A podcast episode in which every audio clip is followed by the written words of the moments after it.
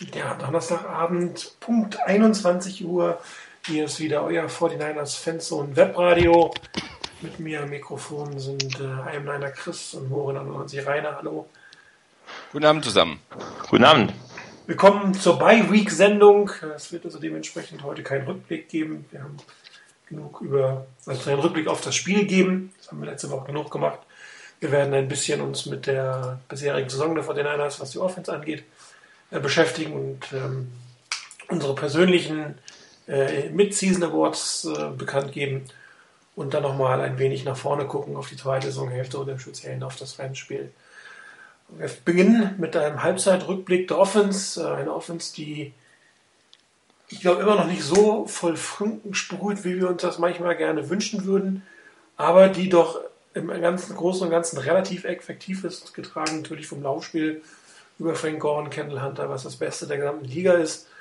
Das Passspiel ist ja nicht wirklich so toll, nichtsdestotrotz ähm, sind sechs Siege dabei rausgesprungen und die 49ers gelten durchaus als eines der besten Teams der Liga, vielleicht sogar das beste Team der NFC West, trotz oder wegen dieser Offense, Rainer. Ähm, teils, teils. Ich denke, die Niners sind deshalb mit in der Verlosung sozusagen, wenn es darum geht, ähm, festzulegen, wer kann denn so Richtung Super Bowl schielen, ähm, weil sie diese Offense haben, weil sie auch im Laufspiel gerade so dominant sind. Sie sind erster fast 169 Yards im Schnitt pro Spiel. Ähm, und trotz eines Passspiels, das auf gerade mal glatte 200 oder 200,4 Yards kommt und damit auch nur an 28. Stelle in der Liga steht. Ähm, von daher ist es so ein bisschen zwiegespalten. Ähm, die Offense hatte bisher ihre Momente, hatte ihre Chancen, hat auch Chancen genutzt. Die beiden Spiele in New York und dann zu Hause gegen die Bills waren Spiele, bei denen die Offense wirklich Klick gemacht hat, allerdings zugegebenermaßen, das hat man ja auch schon mehrfach angesprochen, gegen dann doch eher schwache Teams. Aber da haben die Niners ihre Chancen genutzt. Und ähm, ich denke, das zeigt auch, man darf ihnen nicht so furchtbar viele Chancen bieten, weil diese dann auch nutzen können. Insgesamt denke ich, dass die Offense, ähm, wenn sie so in etwa weiterspielt wie beim letzten Spiel bei den Cardinals, dann auf einem ganz guten Weg sein kann. Mir war das am Anfang, ähm, selbst zu den Spielen, die sie dann bei den, ähm, bei den Jets und, bei, und gegen die Bills gewonnen haben, ein bisschen zu viel Colin Kaepernick zwischendrin. Äh, das hat sich ein bisschen abgenutzt. Die Giants waren da gut drauf vorbereitet. Gegen die Seahawks war es, glaube ich, auch nur ein Play. Gegen die Cardinals war es kein einziges. Und ich hatte das Gefühl, dass die Niners gerade gegen die Cardinals einen halbwegs vernünftigen Rhythmus gefunden hatten. Ähm, wir hatten uns, hatten uns letzte Woche darüber unterhalten, dass da das Laufspiel dann doch ein bisschen arg so in den Keller ging. Also es war eine, eine unterdurchschnittliche Leistung. Und da sprang dann das Passspiel an der Stelle ein. Und das ist, denke ich, der Grund, weshalb man durchaus sagen kann, die Niners sind berechtigterweise auch wegen ihrer Offense ähm, mit im Kreis der Kandidaten für, die, für den Super Bowl. Ähm, wobei ganz klar ist, äh, wenn man über die Niners redet und die Super Bowl-Chancen, dass das mit Sicherheit eher über die Defense gehen wird und hoffentlich dann auch die Special Teams, die sich wieder mehr noch fangen werden, als über die Offense. Aber insgesamt eine Offense, die es leider noch nicht schafft, ähm, Vernon Davis wirklich ins Spiel einzubinden. Das ist noch zu wenig, was da kam in dieser Saison. Ähm, dafür hat Michael Crabtree eine ganz gute Saison. Ähm, wenn das noch gelingt, so die, die Playmaker bei den Receivern mehr einzubinden, dann denke ich, kann man das mit Fug und Recht behaupten, dass die Niners auch wegen dieser Offense zu den Kandidaten zählen. Ja, Chris, ähm, Alex Smith immer noch nur ein Game Manager oder ist er inzwischen mehr? Ähm, ich denke, er ist mehr als nur ein Game Manager. Er kann auch das Game gestalten, aber ähm, dazu braucht er das Coaching dazu. Das hat man im letzten Spiel gesehen.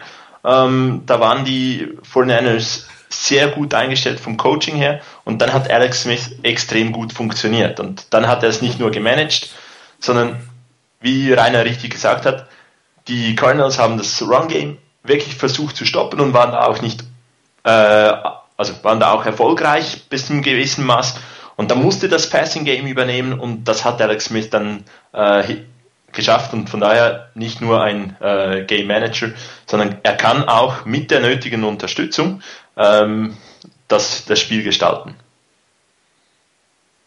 Das ist richtig und das ist, glaube ich, auch der Unterschied zum letzten Jahr, wo wir zumindest das Gefühl hatten, dass wenn das äh, Spiel auf die Schultern von Smith alleine gelegt wird, geht es in die Hose, wobei das ja auch nicht stimmt. Er hat ja auch das eine oder andere Spiel gewonnen, wie zum Beispiel letztes Jahr in Detroit. Aber irgendwie war das ein anderes Gefühl. Ich glaube, das ist aber auch historisch bedingt noch ein bisschen gewesen, dass man es ihm eigentlich nicht zugetraut hat. Ich, der Beginn dieser Saison sah ja auch nicht wirklich viel besser aus, als das wir teilweise gespielt haben. Und dazu kommt einfach, dass die Offense sehr stark abhängig ist von dem, was sich Jim Harbour an dem Tag ausdenkt. Der ist äh, in gewisser Weise dann schon ein Stück weit wie Mike Singletary, der hat einen Plan und den zieht er schon ziemlich stark durch und denkt dann hinterher drüber nach, wenigstens ob er gut war oder nicht und verändert ihn auch. Aber im Spiel äh, findet man oft wenig Adjustment. In der Halbzeit passiert es ein oder andere Mal. Ähm, dazu sein Ultrakonservatismus ähm, führt natürlich auch zu ein bisschen Langeweile in der Offense. Daher ist die Einschätzung dessen, was die Fortinanders unter Druck bringen kann, eigentlich, glaube ich, erst dann zu sehen, wenn sie unter Druck stehen, wie letztes Jahr gegen New Orleans. Da hat man ja wirklich gesagt, na, sie haben keine Chance und dann mussten sie den Shootout gewinnen, was sie auch getan haben. Und äh, wir sehen es nur halt einfach nicht. Und das macht es meiner Meinung nach sehr schwer, die Qualität der Offense an sich, also der, die Höhepunkt, den sie erreichen können, das ist sehr schwer zu beurteilen. Grundsätzlich finde ich schon, dass das, wie du auch sagtest, äh, Rainer, dass man ähm, nicht alle Waffen gleichmäßig einsetzt. Am Beginn äh, war es Vernon Davis, nachher war es Michael Crabtree. Der Einzige, der eine gewisse Konstante über die Saison hatte in den Einsätzen, war Murray Manningham, wobei der natürlich auch nicht die mega Stats hat, aber war immer für den einen oder anderen Catch oder für den einen oder anderen First Down gut. Und bei den anderen wechselte es sich so ein bisschen ab. Ähm, gerade Vernon Davis die letzten zwei, drei Spiele ähm, ich weiß nicht, ob ich mir Sorgen machen muss oder ob man einfach was anderes versucht hat. Aber da, da kommt eigentlich zu wenig. Ich meine, er hatte vier Touchdowns in den ersten zwei Spielen, glaube ich, gemacht und seitdem hat er keinen mehr. Er hat noch ein paar tolle Catches gehabt, aber auch nicht mehr in Squad. Ähm, das, das ist zu wenig, was quasi die Coaching-Step aus den Top-Spielern macht. Es reicht zwar immer noch für einen Sieg, aber irgendwie habe ich zumindest immer das Gefühl, dass das äh, doch auch mal schief gehen könnte. Und ähm, man hat ja auch schon gesehen, es gab mal den einen oder anderen Versuch, im vierten Down zu gehen, was man letztes Jahr eigentlich kaum gesehen hat, weil auch die Special Teams äh, nicht das sind, was sie letztes Jahr waren und äh, auch das Jim Harbour, glaube ich, inzwischen so ein bisschen festlegt. Aber er kommt halt aus seiner Haut nicht heraus und darum ist diese Offense extrem konservativ, manchmal sehr frustrierend für den Zuschauer. Aber im Endeffekt reicht sie doch wieder für Sieg. Also wir, wir beschweren uns, ich glaube, das sagen wir sehr oft, auf, auf sehr hohem Niveau. Und als Fan wünscht man sich vielleicht auch äh, ein paar mehr Raketen und ein paar leuchtende Dinge am Himmel und äh, ein bisschen mehr Spektakel im Endeffekt. Und äh, mal gucken, ob es in der zweiten Saisonhälfte freiwillig kommt oder vielleicht auch kommen muss, weil es wird ja nicht wirklich einfacher, was das da dieses Jahr noch auf dem Schedule steht. Äh, gerade die beiden Spiels, die Spiele gegen, gegen New England oder drei sehr schwierige Spiele gegen New England, gegen Chicago und in Seattle und auch Miami ist ja plötzlich ein Gegner, den man ernst nehmen muss, was man vor der Saison ja gar nicht gedacht hat. Und ähm, mal gucken, ob die Offense ein bisschen mehr aus sich herauskommt. Also in der zweiten, in der, ganz kurz nur, in der zweiten Saisonhälfte liegt ja auch Silvester. Also da kriegst du dann ein Spektakel am Himmel auf jeden Fall. Und Raketen äh, wirst du auch sehen. Ja, super. Ich würde sie aber gerne eher in Form von fliegenden Bällen sehen, als von fliegenden äh, Mini-Bömmchen sozusagen. Ja, schon klar, aber wie gesagt, ähm, die Niners müssen Wege finden und da steht sich vielleicht Jim Harbour auch manchmal selber im Weg, ähm, wenn er eben bei seiner Idee verharrt, ähm, dass jetzt das so und so zu machen ist. Und vielleicht auch hängt es davon ab, mit welchem Fuß er zuerst aufgestanden ist, was dann als Gameplan wirklich rauskommt und wie kreativ und abwechslungsreich das ist. Ähm, oder wie doch ein bisschen zu langweilig das Ganze ist und zu vorhersehbar das Ganze ist was wirklich gut, also wirklich gut gefällt dieses Jahr ist die Aufteilung der Carries zwischen, zwischen Hunter und Gore. Ähm, wobei man auch sagen muss, dass Gore irgendwie nochmal einen Entwicklungsschub gemacht hat. Er war eigentlich eher der Spieler, der seine 20, 25 Carries brauchte und er gegen Ende des Spiels gut aussah. Und inzwischen hat er sich, glaube ich, relativ gut auf die Situation eingestellt, dass sehr regelmäßig Also die haben ja Carries, die beiden im Verhältnis von 2 zu 1. Ähm, plus dann, äh, wenn Alex Smith, gut, das ist ja kein gecallter Run. Äh, Anthony Dixon hat dann nochmal gecallte Runs gehabt. Die Handarounds ziehe ich jetzt mal nicht mit, aber im Prinzip sagen wir mal, mit den ersten und beiden Running Backs sind es Verhältnis von 2 zu 1 was vorher ja nicht unbedingt äh, Frank Gore Geschmack hatte und was auch nicht unbedingt seine Stärke war. Aber dieses Jahr scheint er sich sehr gut damit angefreundet zu haben, was hoffentlich auch langfristig ähm, dazu führt, dass das auch in den Playoffs noch ein Frank Gore frisch genug ist, weil dieses Jahr wird man definitiv noch ihn brauchen, um, äh, wenn man den Super Bowl gewinnen wird. Ähm, wie es nächstes Jahr aussieht, ob dann, dann Michael James irgendwie eine größere Rolle nimmt, Hunter eine größere Rolle oder doch mehr aufs Passing Game geschaut wird, das müssen wir sehen. Aber diese Saison ist man auf ihn angewiesen, er muss gesund bleiben und man, man managt ihn. Also er wird auch gemanagt im Endeffekt, nicht nur Alex Smith, sondern auch Frank Gore, was die Carries angeht, was den Workload angeht. Und ähm, er hat, glaube ich, weniger Läufe als letztes Jahr um die Zeit, aber mehr Yards. Also das ist schon sehr gut. Wobei im Nachhinein, so in der Retrospektive zum letzten Jahr, muss man sagen, dass die Verletzung von Frank Gore vom vorletzten Jahr letztes Jahr noch nicht ganz weg gewesen sein kann. Das wird eigentlich immer deutlicher, finde ich. Ähm, ich weiß jetzt nicht, wie es mit der Verletzung genau ist, aber der, der andere Punkt, den du angesprochen hast, dass äh, Kendall Hunter einen größeren Einfluss hat in der Offense, ich denke, das zeigt einfach, dass das Team der Fortinanders in der Offense extrem breit ist. Also man hat äh, Anspielstationen für Alex Smith, ähm, mit, wo die eigentlich alle wirklich sehr, sehr stark sind. Ähm, auf den Wide Receiver Positionen, auf den Tight End Positionen, aber auch die Running Backs können Bälle fangen. Und in den Running Backs wird auch rotiert. Und irgendwie die Diskussion, wie sehr muss äh, Vernon Davis ins Spiel eingebracht werden. Ähm, ja, es wäre schön, wenn, wenn man ihn noch mehr einsetzen könnte, aber wenn natürlich er gedeckt ist oder ähm, hat einfach die Defense sich immer noch sehr stark auf Vernon Davis fokussiert, dann müssen die 49ers mit dem Roster, das sie haben, also mit einem Crabtree, mit einem Moss, mit einem Manningham, mit äh, Williams oder auch mit Ted Ginn, mit wem auch immer oder mit die Lady Walker, mit den Running Backs, müssen sie Mittel und Wege finden, den, die Bälle zu verteilen. Ähm, die, die Defense kann nicht alle diese Receiver äh, im Passing Game decken und von daher, wenn solange Vernon Davis halt die, diese äh, Aufmerksamkeit erregt, dann so, müssen andere Spieler den nächsten Schritt machen. Und ich denke, das hat man jetzt gesehen im Spiel gegen die, gegen die Seahawks. Da waren es dann zunächst die Running Backs, was ja dann ein Stück weit zum Übernahmen Captain Checkdown von Alex Smith geführt hat. Und gegen die, ähm, gegen die äh, Cardinals waren es dann wieder eher die Receiver mit äh, Crabtree, der ein sensationelles Spiel gemacht hat. Und von daher, da denke ich wirklich, dass dies, diese, diese Breite, die man jetzt im Team hat, die man bisher eigentlich in der Karriere von Alex Smith sicherlich in der Form noch nie gehabt hat, wirklich auch versuchen muss zu nutzen. Äh, da ist das Coaching gefragt, dass man wirklich Alex Smith in diese, in diese ähm, ja, soll man sagen, Stimmung bringt, dass er wirklich die, äh, diesen Rhythmus in sich hat, diese Entscheidungsfreudigkeit behält und dass dann die, diese, dieses Arsenal von Waffen auch wirklich genutzt werden kann ich glaube, oder ich hoffe ehrlich gesagt, dass dieser Touchdown auf Michael Crabtree, der erste gegen die Cardinals, so ein bisschen so einen Knoten hat platzen lassen.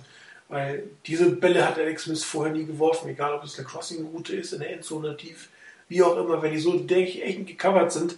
Das hat er eigentlich nicht gemacht. Er sehr, sehr gut, den, den freien Mann zu finden, auch sehr gut ähm, über die Schultern ähm, seine Receiver anzuspielen, aber so in die Coverage wirft er eigentlich nicht, was aber notwendig ist in der NFL heutzutage um einigermaßen vernünftig voranzukommen. Ähm, Aaron Rodgers ist berühmt geworden durch solche Würfe. Der wirft die blind und, und, trifft sie komischerweise auch irgendwie immer.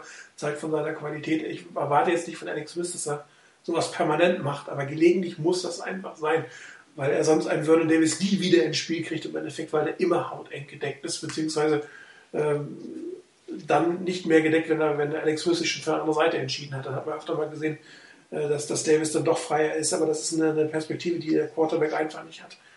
Und äh, gerade bei Rollouts, Crossing-Routen muss er den so eng werfen wie, wie in der Endzone. Ähm, ich bin gespannt, ob das jetzt eine Eintagsfliege war. Man liest hier immer wieder, dass, dass äh, Michael Crabtree eigentlich seit drei Jahren diese Bälle von ihm fordert.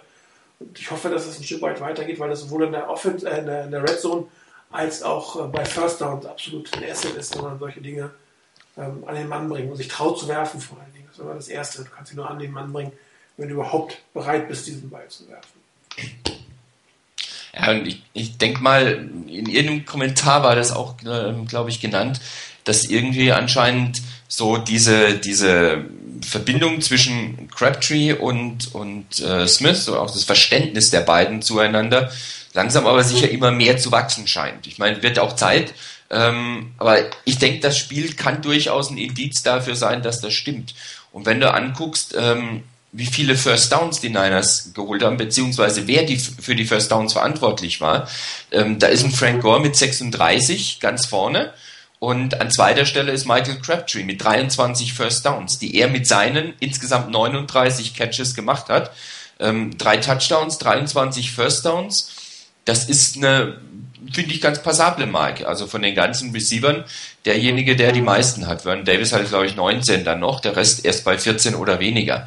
Ähm, ich finde, das ist auch ein Zeichen dafür, dass, dass Crabtree gerade auch in, in solchen Situationen, wo es darum geht, das First Down zu machen, ähm, vielleicht auch wieder ein bisschen häufiger gesucht wird. Und ich hoffe natürlich, dass gerade das letzte Spiel ähm, zum einen bei Crabtree dafür gesorgt hat, dass er erkennt und weiß und merkt, ähm, er braucht ein bisschen Raum, ein kleines bisschen Raum und Smith kann ihn dann anspielen und Smith hat Zutrauen in ihn.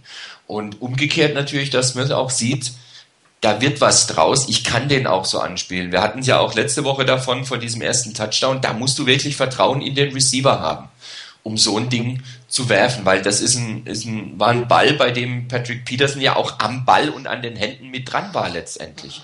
Und da brauchst du das Selbstvertrauen. Das hatte Smith. Und ich hoffe, dass er das über die Bye Week nicht verloren hat, sondern dass er das nochmal irgendwie stärken konnte und dass das in den nächsten Spielen sich weiterhin so zeigen wird ich habe auch so ein bisschen das Gefühl, dass ähm, hier Randy Moss eine relativ einflussreiche Rolle oder eine relativ einflussreiche, ja doch, Rolle ist ein guter Ausdruck, beziehungsweise, dass er auch die Chemie zwischen Smith und, und äh, Crabtree fördern kann. Ich glaube, ähm, es war ganz am Anfang, dass, dass äh, Jim Harbour äh, nach der Erwartungs-, also das André hat Jim Harbour nach der Erwartungshaltung gefragt und er meinte, wir kommen in jedes Meeting, sei der Erste und sitzt ganz vorne. Und das hat er auch gemacht. Und äh, ich glaube, relativ schnell danach hat sich der Michael Crabtree von der letzten Reihe neben Aaron Moss in die erste Reihe gesessen und gesetzt. Und ähm, das hilft, glaube ich, genauso wie eine, eine relativ verletzungsfreie Offseason. Kein Streik von, von Michael Crabtree. Er hat echt das Talent. Und er hat jetzt, glaube ich, auch eine Offseason erlebt, die ihn selber einfach besser gemacht hat. Er ist kräftiger geworden, er ist schneller geworden. Ähm, man mag jetzt äh, Jim Harbaugh glauben oder nicht, wenn er seine Spieler über den Klee lobt, von wegen beste Hände der Liga, weil der Mann hat fantastische Hände. Das ist super, was der teilweise fangen kann. Und er hat sein Selbstvertrauen verbessert, hat sein Spiel verbessert.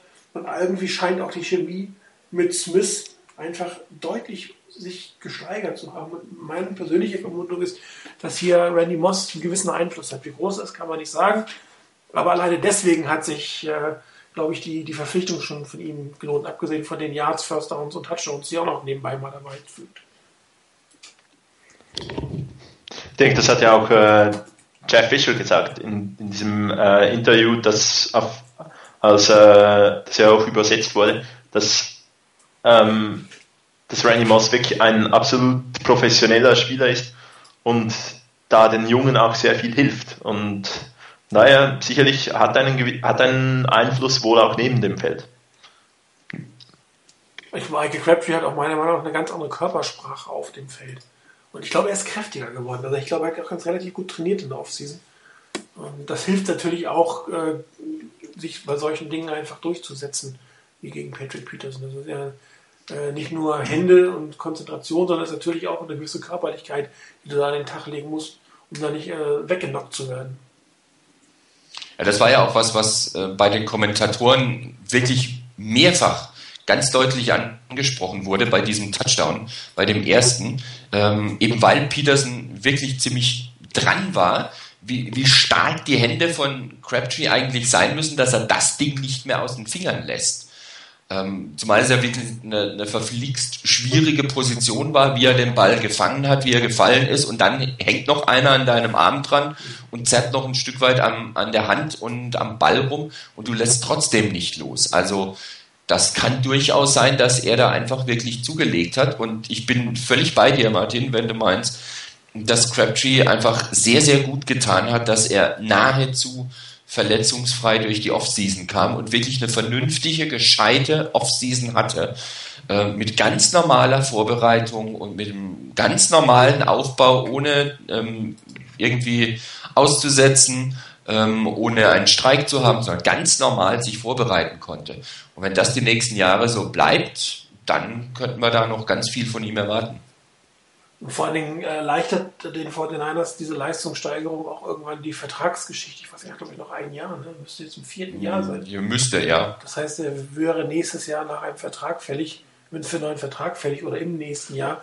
Und äh, es würde auch Zeit, dass er im Prinzip seine Leistung als First-Round-Pick mal äh, abruft, um auch äh, den 49ers in die Zukunft blicken zu lassen mit ihm. Und ich glaube eigentlich schon, dass, dass man trotz des, des Picks von AJ Jenkins mit ihm äh, äh, liebäugelt oder ihn dabei haben will, wobei es natürlich auch von hinten raus ein bisschen Druck logischerweise auf Michael Crabtree war, äh, dass da ein zweiter First-Round-Pick auf der Position plötzlich steht. Und ähm, wenn die Moss wird sicherlich, wenn er noch ein Jahr dranhängt, okay, falls er es überhaupt macht, ich gehe davon aus, wenn die 49 Super Bowl werden, wird er aufhören mit dem Titel. Wenn nicht, muss man gucken, ob er zurückkommt. Ähm, und äh, Murray Manningham wird, glaube ich, mittelfristig dann die Nummer 3 Slot Receiver für die 49ers werden, wenn man sich dann entscheidet, Michael Crabtree zu behalten. Und wenn er seine Leistung hält, bzw. noch weiter steigert, dann wird man das wahrscheinlich meiner Meinung nach auch tun. So gesehen hoffe ich, dass, dass Randy Moss nächste Saison dann nicht mehr spielt. Genau, wenn das der Hintergrund ist, dann wollen wir ihn nicht mehr sehen. Nee, kann gehen. Ja. Also ich glaube ehrlich, also wenn der einen Titel holt, glaube ich nicht, dass er nochmal ausfällt. So warum auch? Bringt er den auch. Ja, richtig. Sehe ich genauso. Ähm, ich glaube aber den wichtigsten Aspekt oder die wichtigste Unit haben wir noch überhaupt nicht erwähnt. Die Offense Line.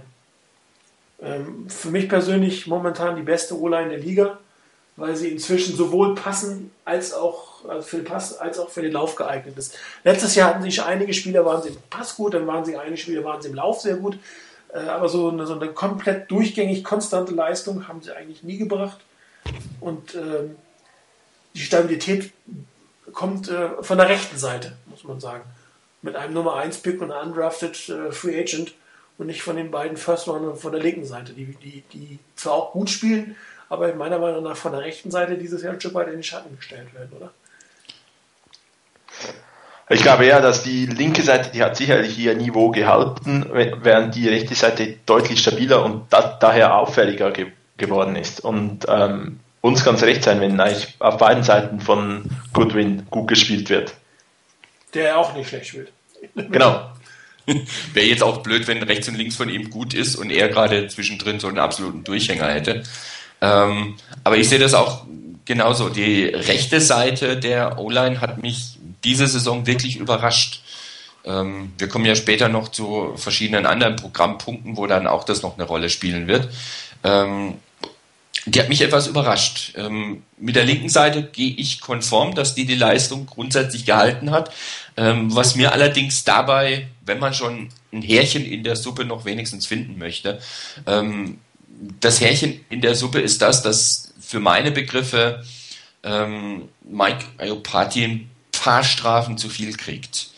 Äh, das ist mir letzte Saison zumindest nicht aufgefallen, dass er immer mal wieder eine Strafe gehabt hätte. Und ähm, dieses Jahr waren es doch schon die eine oder andere. Ähm, das ist aber so das Einzige, was ich jetzt wirklich im Moment negativ bemerken könnte. Ähm, ansonsten hatte ähm, Joe Staley am Anfang in den ersten paar Spielen äh, von den Statistiken her, wenn man sich das anguckt, was seine Gegenspieler veranstaltet haben, ähm, nicht unbedingt die besten Werte. Aber er hat halt auch gegen richtig starke Leute gespielt und da kann das mal passieren. Also da würde ich ihm jetzt auch keinen Strick drehen draus. Ähm, er hat sie auf jeden Fall gefangen und die ganze O-Line wirkt unglaublich stark. Ähm, deiner, deiner These von wegen die beste O-Line der Liga würde man jetzt bei NFL Network wahrscheinlich widersprechen. Da habe ich heute nämlich eine Sendung gehört, da ging es darum, dass die von Atlanta die beste wäre wohl im Moment, aber ähm, das wird man dann weitersehen. Ähm, aber ich denke mal, die Niners O-Line ist auf jeden Fall in die richtige Richtung unterwegs. Ähm, hat sich gefunden. ähm, und arbeitet eben, wie du gerade völlig richtig gesagt hattest, Martin, nicht nur für den Lauf oder für den Pass gut oder einzelne Spieler dafür, andere dafür. Ich glaube, da ist es gelungen, den Spielern ihre Stärken nicht zu nehmen und an ihren Schwächen zu arbeiten, dass die äh, kleiner werden, dass, sie, dass die in den Bereichen dann stärker werden, ohne auf der anderen Seite irgendwas zu verlieren. Und das ist ein gutes Zeichen. Und ich denke, diese Unit, wenn sie weitgehend eben verletzungsfrei durchspielen kann, wird noch ein ganz, ganz wichtiger Faktor für die zweite Saisonhälfte. Ja, und man sieht auch wieder, dass wir Armchair-GMs äh, doch äh, nur begrenzten Blick auf die Fähigkeit von Spielern haben. Ich meine, die Diskussion um Adamson leider letztes Jahr, wollen wir ihn, wollen wir ihn nicht, wie kann man den denn gehen lassen, wer soll denn da bloß spielen, ähm, war ja relativ schnell zu Ende und, und Alex Boone hat, hat äh, relativ laut und deutlich darauf geantwortet, wer da spielen sollte, nämlich er. Und er spielt meiner Meinung nach eine bessere Saison als Mike Ayopati. Und ähm, der, kann, der nicht schlecht spielt, das kann man nicht sagen. Er spielt, äh, hat sich halt nicht mehr so gesteigert, wie es in der ersten Zeit so war.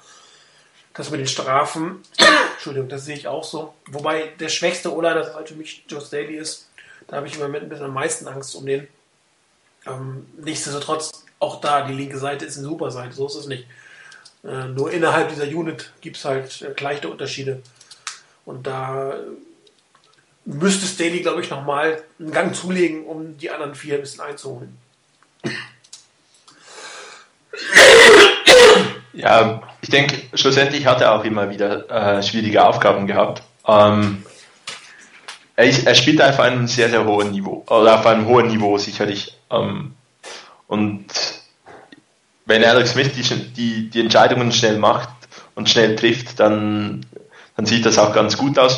Und ich denke, die Niners zeigen auch immer wieder, dass sie über beide Seiten laufen können. Das ist ja auch nicht, man sagt ja öfters mal, dass die rechte Seite ist die Laufseite, die linke Seite die, die passen, Block stark sein müssen. Die Niners haben wirklich ein, äh, ein Run-Game, äh, das auf beide Seiten äh, durchaus akzeptabel ist. Ja, plus beide Guards können pullen in, in jede Richtung.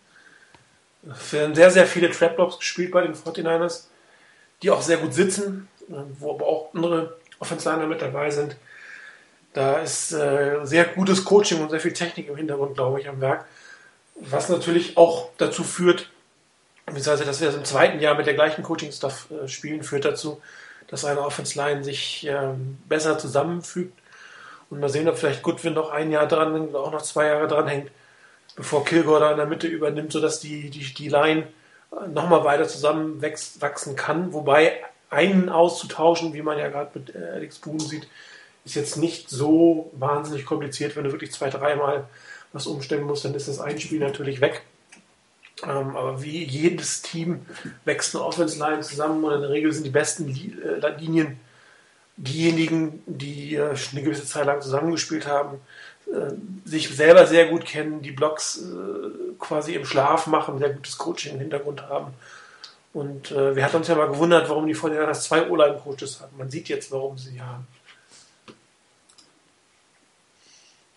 Ähm, ganz kurz zwischendurch, weil da JBB im Live-Thread geschrieben hat, dass er uns nicht mehr hören kann. Wie sieht es mit den anderen aus? Wenn die anderen, die, zumindest auf meiner Liste habe ich zwölf Leute, die zuhören, äh, da sollten es elf sein, die noch was hören müssen dann. Falls ja, schreibt mal das bitte in den Type-In-Thread rein. Ja, kannst weitermachen. Okay. Äh, ja, ich war ja eigentlich so, ich wollte eigentlich. Äh, oh, scheint wieder okay gut. zu sein. Das Problem saß vor dem Rechner, schreibt er gerade. Ah, sehr gut. Äh, nicht schlecht. Ja, wie gesagt, das Thema mit den zwei Online-Coaches, das ist halt für mich äh, einer der Gründe, oder sagen wir mal so, wir haben uns gefragt, warum zwei und man sieht jetzt das Ergebnis von zwei. Kann es halt nicht genug haben. Ja, wobei, die müssen dann auch noch äh, irgendwie verstehen, von was sie sprechen, weil ich glaube, bei wir hatten auch zuvor schon äh, zwei O-Line-Coaches. Es ist nicht eine Sache, die, die Jim Harbour da hineingebracht hat. Und äh, ich glaube, die Saison davor mit Mike Singletary, da hatte man auch schon zwei. Und äh, ich denke, das ganze System muss halt zusammenspielen. Das, da, da muss die Offense insgesamt funktionieren, dann funktioniert die Offensive Line auch besser und dann wirkt das auch besser. Denke also gerade wenn du halt zwei Coaches hast, dann muss die Abstimmung zwischen den Coaches wirklich gut sein. Die müssen beide ähm, dieselbe Linie haben, dieselben Sachen sehen, beziehungsweise in derselben Richtung korrigieren. Wenn, wenn du in einem Bewegungsablauf irgendwas hast, was dem einen nicht passt, der andere sagt aber genauso soll es sein, das passt nicht. Also da müssen die beiden dann eben auch auf derselben Wellenlänge sein.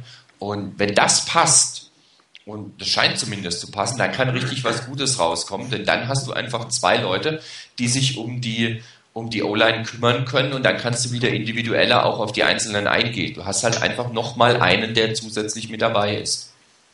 Und der auch scouten kann, logischerweise. Ja, klar. Ich sehe nicht nur im Training so darauf achtet, sondern auch die Vorbereitung macht, das Scouting macht. Und ähm, es war ja, ich war jetzt einer, der ja auch ein früher Bericht äh, in der Offseason letztes Jahr, wo sie dann berichtet haben, die beiden äh, Refno und, und äh, Solari, wie sie sich relativ schnell, also sie kannten sich glaube ich vorher nicht, wie sie sich relativ schnell dann aber gemerkt haben, dass sie auf einer Wellenlänge sind und äh, die Arbeit sehr gut miteinander verteilt haben.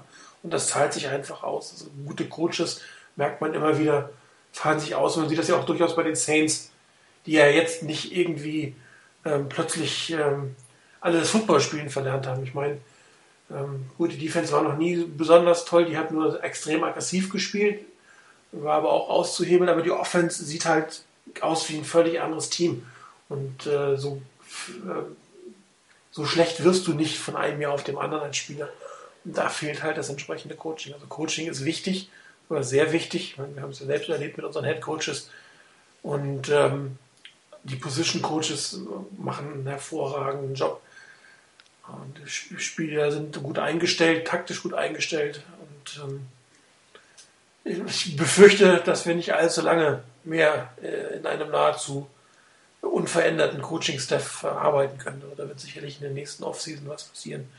Wer auch immer dann rausgenommen wird, ob Position Coach befördert wird oder einer der, der Koordinatoren rausgeht. Aber ich kann mir schwer vorstellen, dass das nochmal äh, mit, ich glaube, unverändert, wenn ich mich richtig erinnere, ist niemand dazugekommen. Ne? In der Offseason. Weiß es gar nicht mehr so genau. Ich glaube auch nicht. Aber ich denke, das ist genau das, was die, äh, ich habe es mal in einem Bericht ge gelesen, äh, wo, wo, so ein Stück weit die Niners äh, zu den äh, glorreichen Zeiten mit den Niners der vergangenen vielleicht zehn Jahre verglichen wurden. Und die 49ers der glorreichen Zeiten, die haben auch laufend Coaches verloren und haben laufend Spieler verloren, aber haben es irgendwie geschafft, ähm, und das immer wieder zu ersetzen aus, dem, aus den eigenen Reihen oder halt auch von außen die richtigen Leute geholt. Und ich denke, das wird dann die nächste Herausforderung sein. Ich denke, im, im Team drin hat man jetzt auch mit guten Verpflichtungen der Free Agents äh, eigentlich die, die Löcher oder die Baustellen, die man da gehabt hat, äh, füllen können. Aber die, da werden wieder Baustellen kommen und die guten Teams, die können, haben dann die, die Ersatzleute auch auf dem, auf dem Team oder im Team und ja, ich hoffe, dass man das, dass dann Jim Harbaugh auch, auch den Coaching-Staff äh, auf dem hohen Niveau halten kann, den, den diese Gruppe jetzt hat. Ja, vor allen Dingen, er hat ja einmal bewiesen, dass er wirklich super Leute zusammenholt. Dann kann man, glaube ich, davon ausgehen, dass wenn der eine oder andere geht, er ähnlich äh, qualifizierten Ersatz bekommen wird. Er hat ja nur genug Kontakte, kennt sich genug aus und wird äh, sicherlich ähm, uns da das eine oder andere mal überraschen, vermute ich mal, aber durchaus ähm, gute Leute äh, auch im Hinterkopf haben, ähm, wer dort äh, Ersatz sein kann. Also für mich sicherlich eine der, Frage, ähm, der Fragen, ähm, nicht unbedingt bei den Koordinatoren, muss ich sagen. Aber vielleicht, ob ein Geek Chris nicht, nicht äh, wo steht auf dem Zettel steht für Offensive Coordinator. Ähm, muss man mal gucken, was, was da im Endeffekt rauskommt. Tom Ressman könnte vielleicht äh, für so eine Position in Frage kommen. Äh, McFangio selber, ich weiß jetzt nicht, ob er der typische Headcoach-Kandidat ist von der Person her, äh, was natürlich den 49ers äh, sehr gut entgegenkommen würde, wenn er nicht mehr so lange bleibt. Bei Greg Roman, der ist ja letztes Jahr schon äh, mehrfach gehandelt worden, muss man sehen, wie ernst da die ähm, äh, Flirt, das Flirten mit ihm war. Wobei, wenn er jetzt tatsächlich es schafft, dass, dass die Offense vernünftig dieses Jahr zu Ende bringt. Alex Smith vielleicht noch weiterentwickelt. Das werden auch andere sehen, die vielleicht einen jungen ähm, Quarterback haben, aber einen Headcoach auswechseln wollen. Mal gucken, was ansteht. Ich habe gerade mal geguckt, wenn ich mich jetzt nicht verguckt habe. Also einer auf jeden Fall ist neu, Tracy Smith als Special Teams Assistant. Ja, bei dem bin ich auch gerade gewesen. Der kam mir auch plötzlich unbekannt vor. Stimmt, der ist neu. Aber ansonsten fällt mir da auch jetzt spontan kein anderer auf. Ja, wobei, gut, bei den ganzen hinteren Reihen, sag ich mal, das weiß man nie so genau, aber die, ja, klar. die Hauptposition-Coaches sind halt unverändert da geblieben. Ja, da war, da war endlich auch mal die Kontinuität. Ich denke, dass ich das, wir hatten das ja auch jetzt schon mehrfach im, im Webradio. Ich denke mal, dass das auch ein ganz wesentlicher Faktor dafür war, dass die Niners zusätzlich zu einer vernünftigen, normalen Offseason wirklich auch keine großen Wechsel hatten, sondern endlich mal in einer auch vom Personal her nicht so extrem veränderten Besetzung ähm, mit Coaches, die sie kennen, zusammenarbeiten konnten, mit dem System dabei bleiben konnten. Das hat alles so seine Auswirkungen. Und man sieht das, dass die Offense durchaus ihr Potenzial gesteigert hat. Und wie gesagt, mir ist es manchmal noch ein bisschen unrhythmisch, wie die Niners spielen. Ähm, das Spiel bei den Cardinals war ein guter Ansatz in die richtige Richtung. Wer sicherlich noch ein Kandidat wäre, wäre Jim Levitt als Linebacker-Coach. Ich meine, die Linebacking-Unit äh, Creme de la Creme der NFL seit letzten Jahren im Endeffekt. Ähm, auch da, also das ist, bin ich gespannt, was da letztendlich rauskommt. Also das wäre, glaube ich, ein herber Verlust für die 49ers auch. Also er macht wirklich einen super Job. Ähm, ein, Alan Smith ist wirklich hervorragend äh, an, an, an, das Team in, in die Profi, äh, das Profiseite eingeführt. Das ist schon eine echte Top-Leistung gewesen. Und da würde sicherlich was verloren gehen. Aber gut, das ist eine, natürlich eine sehr, sehr weite Spekulation. Ähm, bei Spielern ist es immer ein bisschen einfacher, da weiß man, dass Verträge ablaufen oder auch nicht. Und wer eine schlechte Saison spielt bei Coaches, äh, ich glaube, da haben wir noch weniger Einblick im Endeffekt. Ja, richtig. Also nach der ersten Saison ähm, äh, mit Mike McCarthy als Offensive Coordinator hätte ich auch nicht gedacht, dass der dann weggeht und Head Coach bei den Packers wird zum Beispiel. Ja. ja, dann hat sich gedacht, Mensch, warum habt ihr den Alex genommen? Ich will den Aaron haben, ich gehe hier mal. jo, ich würde sagen, äh, wer postet mal unsere Mid-Season Awards? Oh, Moment. Jetzt habe ich es gerade wieder zugemacht. Das ist doof. Ja, wie es halt so ist, ne? Man kann halt nicht aus seiner Haut. Ja, wir hatten Quarterbacks, Running Backs, Offense Line, Coaches. Ja, ja, ja, Moment, Moment. Durch. Moment, Moment, ich muss ja erstmal finden, wir hatten es doch aufgeschrieben. Ich will ja jetzt nicht alles nochmal neu tippen müssen. Ja, das ist ja wirklich. Äh, was ist denn? Also wir es einfach gepostet haben, äh, alles zusammen oder ja. einzeln? Nö, zusammen. Also Nö, das kann ich machen. Ja, dann mach mal, wenn du das gerade vorhast. Vor dir hast, dann mach mal. Ja, dann kann ich nämlich meine letzten Last-Minute-Anpassungen noch gerade eintragen. Ha, jetzt ja. weiß ich, warum du so schnell bist. Das ist wie mit dem Game of the kannst du nicht entscheiden. Ne? Und irgendwann haust du ja, raus. Die, die, die Niners sind wieder zu gut und die, die guten Spieler, die stechen nicht mehr so heraus. Die sind als Team wirklich gut. Da ist es. Antwort Nummer 10. Sehr schön. Ja. Äh, wir hatten ja letztes Jahr schon begonnen, äh, die äh, Mid-Season Awards ähm, Nominees, sag ich mal, beziehungsweise äh, jeder hat äh, in diesem Fall die Möglichkeit, seinen eigenen hier zu benennen. Wir werden ja am Ende des Jahres ein Award vergeben für alle. Und äh, gehen wir per Kategorie oder will einer seine andere Kategorie, oder? Ja, wir gehen pro Kategorie. Wunderbar. Ich glaube, Valuable Personality können wir irgendwie fast überspringen. Ich glaube, 99 von 100 äh, auf diesem Board würden den ähnlichen Namen oder den gleichen Namen, besser gesagt, da hinschreiben. Wie ihr seht, haben wir unseren Zweit-Chris auch nochmal gebeten, um noch eine etwas größere Auswahl zu haben. Aber in dieser Kategorie hat es einfach nichts gebracht. Äh, mit, mit Jim Harbaugh steht und fällt zurzeit zumindest das Team auf dem Feld von Woche zu Woche ja, letztlich eigentlich, glaube ich, kaum was anderes dazu sagen. Ähm, er hat seine Rolle nach wie vor und ist so im Gesamtkontext einfach, denke ich, wirklich der wichtigste. Man kann natürlich drüber streiten nach dem Motto mit, ähm, ja, mit Jet York, ähm, dass er die Voraussetzungen schafft von Seiten des Teams, also von, von der Ownership her oder von Trent Borke, dass er die Voraussetzungen schafft über Draft und über sonstige Dinge. Äh, da kann man sicherlich dafür argumentieren, aber ähm, du kannst machen, was du willst letztendlich. Ähm, wenn die Bedingungen gut sind und du hast keinen vernünftigen Head Coach, dann wird nicht viel draus werden. Und wenn die Bedingungen nicht optimal sind, aber du hast einen wirklich guten Head Coach, dann kannst du da noch ziemlich was draus machen.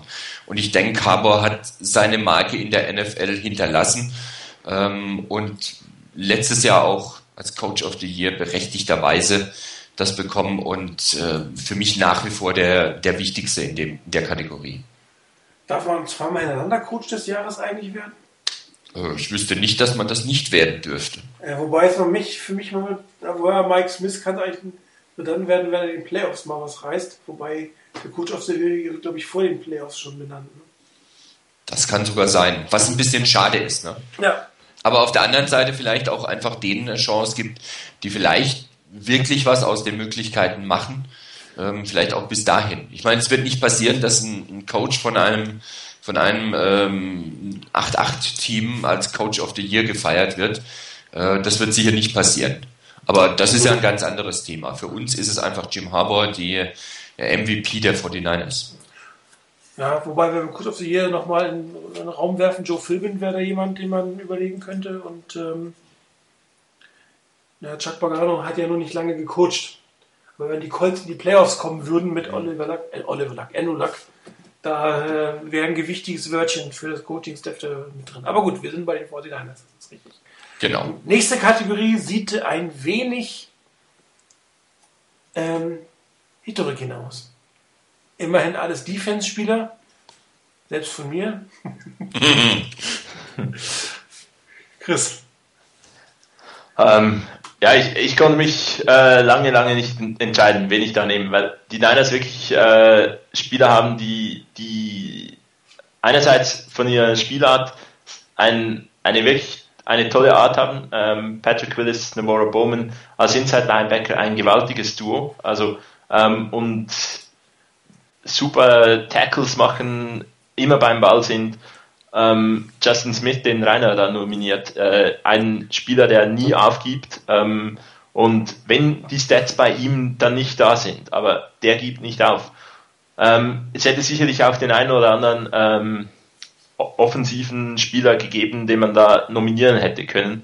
Ähm, ich habe da auch beispielsweise an einen Alex Smith gedacht, der sich wieder äh, ziemlich in die Gunst von vielen Fans gespielt hat, bei mir ja immer äh, oder traditionell immer etwas höher in der Gunst stand, weil ich ihn nie so negativ gesehen habe wie andere. Aber irgendwie habe ich dann wirklich äh, sagen müssen, ich, ich wäre dann jemanden in der Defense. Ähm, denke, da sind halt wirklich die ich, ich habe die Defense der Niners wirklich schätzen gelernt. Früher war ich total offens, offens, offens, offens. Ähm, es hat mich dann auch ein bisschen überrascht, dass ich äh, vor allem Spieler der Defense da mir ein Stück weit überlegt habe. Aber seit die Niners Defense so spielt, wie sie die letzten anderthalb Saisons spielt, ähm, das ist nochmals ein, ein, Schritt nach vorne gewesen zu, zu den Saisons davor und macht wirklich Spaß, denen zuzuschauen. Ähm, absolut richtig, ähm, du hast recht, Alex Smith hätte man hier definitiv äh, gut, guten Herzens oder äh, äh, anonymisieren, nominieren können. Hallo. Ähm, interessant, äh, gegen die Giants hat er ja nicht wirklich gut gespielt und ist trotzdem im Stadion nicht ausgebuht worden bei seinen schlechten Würfen. Und da sieht man mal, wie weit er es geschafft hat, sich in die Herzen der Fortinanders-Fans zu spielen. Das vor einem Jahr oder vor allen Dingen vor zwei Jahren hätte man, hätten wir wieder und K äh, gehört.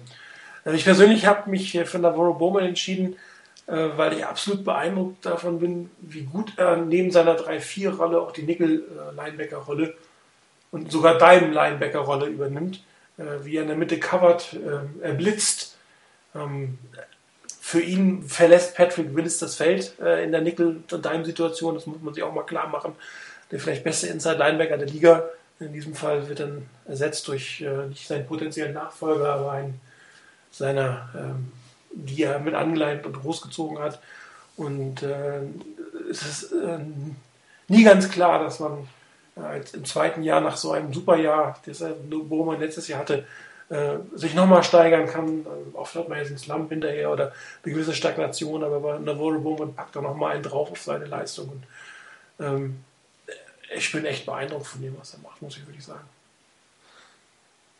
Ja, ich habe bei mir in der Kategorie immer noch Justin Smith drin stehen, äh, weil es geht ja nicht um den Defense MVP, den haben wir später, mhm. sondern es geht um den Lieblingsspieler. Und das ist bei mir nach wie vor Justin Smith.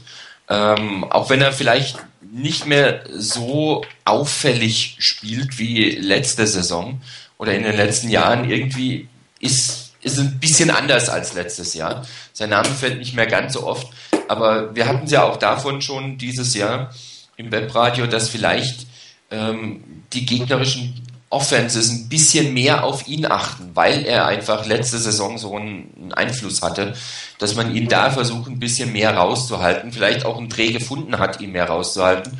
Aber das, was Chris schon gesagt hatte, ähm, dass er einfach ein Muster an Beständigkeit und vor allen Dingen auch ein Muster ähm, an Einsatz ist und Willen ist, ähm, das macht ihn für mich immer noch zu meinem Favorite Player. Ja, ähm, der andere Chris hat sich für Patrick Willis entschieden. Ja. Hat er, glaube ich, letztes Jahr auch gehabt, wenn ich mich richtig erinnere.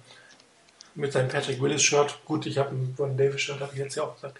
Ähm, wahrscheinlich werde ich zum Ende des Jahres auch wieder zurückkommen auf äh, Vernon Davis, aber ich muss sagen, im Moment gucke ich gerne zu, was der Herr Bowman dort in der Mitte macht. Ich habe schon gedacht, dass du jetzt sagst, am Ende des Jahres wirst du dir ein Navarro Bowman-Shirt kaufen. Ja, diese Authentic-Shirts sind echt verdammt teuer. Ich weiß nicht, ob ich wirklich ein zweites davon haben möchte. Zumal die Nike-Shirts echt mistig aussehen. Also, wenn man sich die mal live an die Hand guckt, da ist so viel Stretch drin, das sieht echt ganz komisch aus. Also, mir gefallen die überhaupt nicht. Ich bin froh, dass ich einen Reebok habe. Muss ich jetzt mal so in den Raum stellen. Liebe Nikes. Ja, Offense Player of the Year. Ähm, der eine hat sich hier verweigert, äh, dem Trend. Meiner Michael Crabtree. Ja, ähm, Frank Gore ganz klar für mich auch einer, der, der ganz klar in der Kategorie mit dazugehört und in die Auswahl reingehört. Ähm, ich habe mich dann letztendlich für Michael Crabtree entschieden, ähm, ja, entschieden weil ähm, ich der Meinung bin, gerade das, was wir auch vorhin angesprochen haben, dass man mehr und mehr erkennt, was für ein Potenzial in dem in diesem Michael Crabtree drinsteckt. Und er zeigt das immer mal wieder. Er ist in dieser Saison oder er ist bis jetzt auf jeden Fall der Leading Receiver der Niners. Er hat die meisten Receptions, deutlichen Abstand, er hat mehr Yards, er hat mit Riesenabstand die meisten Yards after Catch. Ähm, er hat die meisten First Downs bei den Receivern geholt und er zeigt einfach, zu was er fähig ist und was man dann von ihm noch erwarten kann. Und deshalb habe ich ihn genommen. Ähm, das hätte genauso gut Frank Gore sein können. Ich habe kein Problem damit, wenn jemand Frank Gore nennt. Ähm, ich hätte am besten zwei nominiert, dann wären es auf jeden Fall beide gewesen. Aber ich habe mir schon fast gedacht, dass dann Frank Gore auf jeden Fall kommt, habe ich gedacht, da brauche ich nicht auch noch hinten dranhängen, sonst wird es ganz langweilig, nehme jemand anderen. Und ich kann das auch durchaus vertreten. Also ich habe äh, definitiv Frank Gore diesmal genommen, auch ein bisschen Abbilde zu leisten. Ich habe ja nun nicht, äh, nicht wenige Abgesänge im letzten, im letzten Jahr auf ihn äh, gehalten. Und äh, ich hätte absolut nicht damit gerechnet, dass er mit seinen 29 Jahren nochmal wirklich aufsteigende Tersine, aufsteigende eine, eine, eine konstante Saison auf hohem Niveau spielt und ähm, definitiv die 49ers trägt und auch wieder zum Lauf, zum Passspiel beiträgt, was er letztes Jahr so gut wie gar nicht gemacht hat.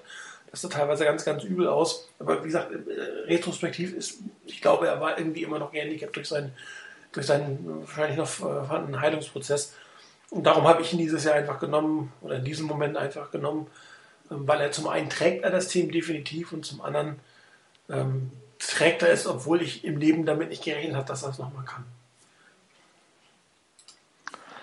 Ja, bei mir, ähm, ich denke, Frank Gore trägt wirklich das Team. Äh, Crabtree zeigt, dass er das, ähm, dass er sich durchaus zu einem Spieler entwickeln kann, äh, der das auch kann, äh, dann im Passgame. Und er ist halt einfach noch nicht ganz da. Ähm, es, es fehlt noch ein bisschen diese Kon äh, ja, Konstanz, die, die da Frank Gore äh, an den Tag legt. Und ja, äh, es haben einige Frank Gore äh, sagen wir jetzt mal in Anführungszeichen tot gesagt. und tot gesagt, ihr leben länger. Nein, nein, das, äh, das, macht hier niemand. Das würde sich niemand wagen auf diesem Board. Ganz wirklich. Glaubt mir. Ja, das sind irgendwelche, die da weit weg von den 49ers sind, die ja. da vielleicht irgendwelche Gerüchte über ihn verbreiten. Nein, ähm, es hatte ja Tendenzen gegeben, die das, die das nicht, äh, die das unterstützt haben und wo man sagen musste, ist ja, ist ja richtig, dass, dass Frank Gore nicht mehr ganz da war letzte Saison, wo er in seinen best, aller, aller, aller, allerbesten Zeiten war. Ähm, aber er ist wieder da und ich denke auch da wiederum, Coaching-Staff macht einen guten Job, wie wir es eingangs gesagt haben. Man gibt ihm die Carries, die er braucht, um ein Faktor zu sein, aber man übertreibt es nicht. Ähm, und ich denke, es kann immer noch ein bisschen mehr äh, Kendall Hunter sein von, von mir aus. Aber Frank Gore, ähm, er macht die nicht nur die kurzen, äh, macht nur, nicht nur kurze Läufe, er macht lange Läufe, er ist äh, agil, er ist flink und äh, ja, deshalb, ich finde in der Offense der Player of the Year, wie schon in der Kategorie, Kategorie zuvor gesagt und eben trifft ein bisschen auf Crabtree, auf Davis und auf äh, Alex Smith, denke ich mal, zu. Die sind so ein Stück weit hin, hinten dran, könnten eine, irgendwo eine Honorable Mention äh, verdienen. Äh, es, es muss jetzt über einige Spiele hinweg äh, äh, noch eine höhere Konstanz von diesen Spielern kommen. Und dann sind sie da durchaus auch, auch im Rennen für mich neben Frank Gore. Ja, Chris, der andere Chris hat es ja gerade gepostet auf dem Board, warum er den Frank genommen hat immer sehr interessant, wenn er es jetzt hier begründet hätte, hätte er länger geredet als du, Chris, und jetzt schafft er es in fünf Worten. Gut, äh, nächste Kategorie. Defensive Player of the Year. Ähm, müssen wir noch was dazu sagen? Äh, vielleicht kann Chris gleich nochmal posten, warum er jetzt Navarro Bowman genommen hat. Wahrscheinlich eine ähnliche Begründung. Ich, äh, muss, ich, ich muss beinahe, weil äh, ich werde da von Duffeldoffel äh, ein bisschen angezündet äh, oder hochgenommen, weil ich mal gesagt habe, von ihm sind wir die Leistungen doch gewöhnt. genau, das stimmt. Von Patrick Willis. Das hast du letztes ähm, Jahr gesagt, das ist richtig. Die, die Vergangenheit holt mich ein. ähm, ja, für mich war es äh, ein sehr, sehr enges Rennen auch hier zwischen, zwischen den beiden Inside-Linebackern. Die sind so austauschbar, weil ähm, du hast gesagt, Martin, äh, Navarro Bowman äh, ersetzt Patrick Willis teilweise in den äh, Nickel- und Dime-Packages, in diesen Sub-Packages. Und ich meine, Patrick Willis ist möglicherweise der absolut beste Linebacker der Liga und ein anderer ersetzt den. Ähm, wo gibt es denn sowas? Ich meine, da müssen zwei da sein, die auf einem unglaublich hohen Niveau spielen. Und äh, ja. Wobei, du könntest fast jeden Line der vier Linebacker zu Defense Player of the Year machen, wenn man es genau nimmt. Ne? Also du findest für jeden entsprechende Argumente plus wahrscheinlich sogar noch Deshaun Goldson hinten dran. Also da gibt es schon, äh, also ich fand es auch sehr schwer, äh, muss ich sagen, Defense Player of the Year zu benennen. Ähm, jeder der vier Linebacker hätte es fast verdient, weil er auf die eine oder andere Form ähm, unglaublichen Einfluss hat auf das, was da auf dem Feld passiert.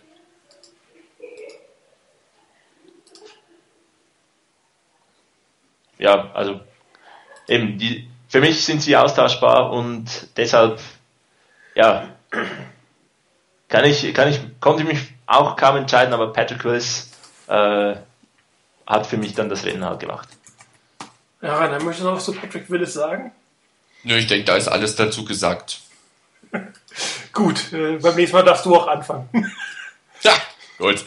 Äh, so, jetzt äh, nächste Kategorie ist äh, Special Team of the Year. Ja, naja, dann fangen wir an. Wir haben dreimal die gleichen Namen genannt. Diesmal darfst du anfangen. Ja, Andy Lee, ähm, also Chris, der mit dem D hinten dran hatte, da stand ursprünglich noch was anderes, was ich rausgenommen hatte mittlerweile, hat noch hinten dran geschrieben, eigentlich keiner, weil es die Absteiger-Unit des Jahres ist. Ähm, das ist sicherlich berechtigt. Ich denke aber trotzdem, dass Andy Lee in dieser, in dieser Unit dann doch noch einigermaßen konstante Leistungen bringt. Auch bei ihm war nicht alles wirklich optimal, aber ich denke, das ist immer noch ganz in Ordnung, was er da bringt und ich denke, wir können immer noch froh sein, dass wir Andy Lee haben. Ähm, von daher für mich der Name, der da zu nennen ist. Äh, wobei ich dazu sagen muss, am Anfang, als ich es geschrieben hatte, da hatte ich noch nicht Andy Lee da drin stehen in der Kategorie, sondern da stand bei mir ähm, ähm, unser guter Line, guter Longsnapper drin, Mr. Jennings, weil bei allem, was man der, der Unit nachsagen kann, berechtigterweise nachsagen kann, äh, ich kann mich jetzt nicht an einen wirklich schlechten Snap erinnern. Das stimmt. Was, was Field Goals, was Punting angeht, kann ich mich nicht dran erinnern. Der macht seinen Job immer noch auf jeden Fall. Ähm, und mit gewohnter Souveränität, wie vorher auch. Deshalb stand er zuerst da. Ich habe mich dann doch für Andy Lee entschieden, weil ich halt der Meinung bin, ähm, das mit den Snaps ist natürlich wichtig, aber es gibt auch in anderen Teams wirklich gute Longsnapper, die dann vielleicht in der Saison ein oder zwei Sachen haben, die nicht optimal sind. Ähm, aber wenn die anderen, was weiß ich, die anderen 40, 50, 60 Punts dann oder Field Goals dann doch noch vernünftig durchgeführt werden können, ähm, dann ist das immer noch eine Sache vom Kicker oder vom Panther. Und deshalb eben Andy Lee. Also ich habe ihn gewählt, weil er ja immer noch, auch wenn er nicht optisch, oder man diese Eindruck hat, dass er vielleicht nicht ganz so sicher ist, immer noch einen Schnitt von fast 48 Jahren hat, was sehr beeindruckend ist. Und ganz am Ende steht ein Long 66, das war der Punt gegen Seattle, ganz zum Schluss, ähm, mit dem er eigentlich die, die, das, das Spiel fast entschieden hat, weil äh, kein Return mehr möglich war. Das ist hinten äh, am, am, Ende der, der eigenen Goal-Line festgenagelt, die, die Seahawks. Äh, das ist natürlich genau das, was du in so einer Situation brauchst und dafür ist er halt immer wieder gut. Vielleicht ist er nicht mehr ganz so konstant dieses Jahr wie letztes Jahr, aber man kann sich eigentlich auf ihn verlassen. Er macht eigentlich keine echten Fehler.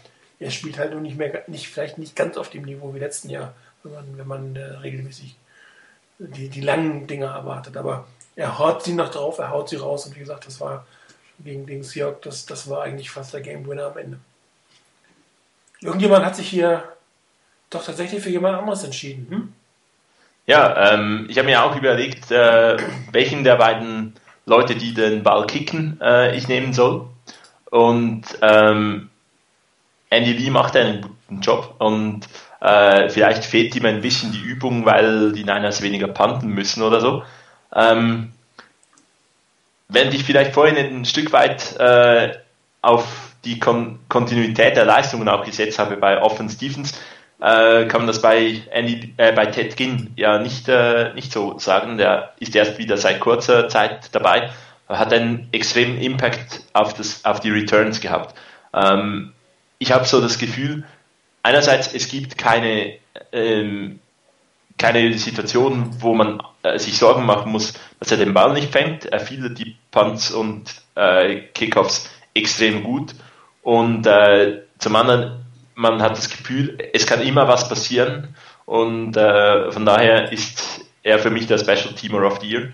Und ähm, speziell in, seit äh, Martin die, die Special Teams Coverage Units äh, kritisiert hat, ähm, CJ Spillman, für mich ein, hat er da eine Honorable Mention verdient, weil er, äh, er ist sehr, sehr oft da, äh, um den, den dann die Punts, die Punt-Returner zu stoppen und zwar sehr früh. Äh, beispielsweise hat er einen unglaublichen Diving Tackle gegen Patrick Peterson, wo ich nicht weiß, was passiert wäre, wenn Peterson an dem vorbeigekommen wäre. Hat ihn da wirklich am Fuß erwischt und gestoppt, weil wir wissen, was Patrick Peterson äh, dann sonst anrichten könnte. Und daher für mich noch eine Honorable Mention. Das stimmt. Aber auch der andere Chris hat, äh, hat, hat sicherlich recht. Es, es sind die, ist die Unit, die sich sicherlich nicht gesteigert hat. Ähm, aber ich denke, das ist auch da dem geschuldet, dass sie halt extrem äh, auf einem extrem, extrem hohen Niveau gespielt haben letzte Saison. Ähm, und ja, dieses Niveau zu halten, das ist halt, war halt schon schwierig. Und man hat den einen oder anderen äh, Spieler vielleicht doch äh, verloren, der ein strikter Special-Teamer war, den man halt jetzt ersetzt hat durch Spieler, die, bei denen man hofft, dass sie auch in den äh, normalen, also auf den anderen, in den anderen Units äh, zum Einsatz kommen können. Das hat vielleicht hat dann die, die Situation für die Special Teams sicherlich nicht gestärkt. Das stimmt. Gut, nächste Kategorie, Surprise Player of the Year. Da habe ich ja was anderes geschrieben. Tja, siehst du mal. Ja, äh, bewusst auch. Ähm, ich will mich jetzt nicht raushängen, also nicht raushängen lassen, dass ich äh, klar war, dass Alex Boone eine Saison spielt. Ja.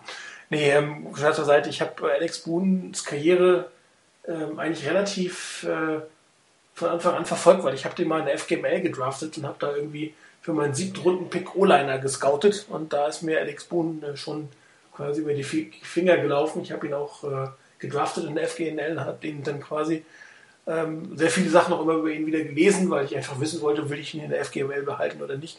Und ähm, bei ihm hat man von Jahr zu Jahr gesehen, dass er sich gesteigert hat. Und ähm, hat sicherlich äh, verdient, hier äh, erwähnt zu werden. Aber für mich ist eigentlich noch überraschender, dass was daneben ihm passiert. Bei Anthony Davis, der durchaus ähm, relativ früh schon mal als Bast abgekanzelt wurde, ähm, der sehr viel Strafen kassiert hat, äh, wo man sagt, ja, Mann, was haben wir denn damals geholt? Hätte man nicht den oder das? Er verschwendete Erstrunden-Pick, auch noch hochgetradet für ihn und, und, und, und, und. Und ähm, er hat wirklich ähm, sich äh, nicht nur gefangen, sondern er hat sich echt gesteigert, äh, kriegt kaum noch Strafen, macht eigentlich kaum noch Fehler. Und ähm, ein Grund, warum Alex Boone so gut aussieht, ist meiner Meinung nach Anthony Davis. Also das war wirklich eine für mich überraschende, nochmals überraschende Steigerung. Ich hatte immer gedacht, er wird ein mittelguter Offense-Tackle auf der rechten Seite, aber er ist inzwischen ein sehr guter Offense-Tackle auf der rechten Seite, mit dem ich überhaupt nicht gerechnet habe. Und darum ähm, habe ich ihn jetzt mal als Surprise Player of the Year benannt. Ja, wir hatten die Diskussion ja ähm, letzte Sendung äh, bezüglich der Defense. Ähm, wer da Surprise war, da hat uns Martin mit deiner Frage überrascht. Ähm, ich denke, für mich waren eben drei Leute, die zur, zur Auswahl standen. Es war Alex Boone, Anthony Davis, diese rechte Seite, die wirklich überraschend stark spielt, finde ich. Ähm, und dann halt, wie letzte, Saison, äh, wie letzte Sendung gesagt, ähm, Alan Smith, der sich zum eigentlich fast ohne, äh, ohne Probleme zum, zum Every Down Player äh, entwickelt hat. Das waren so die drei Spieler, die irgendwo ein Stück weit Überraschung hineingebracht haben.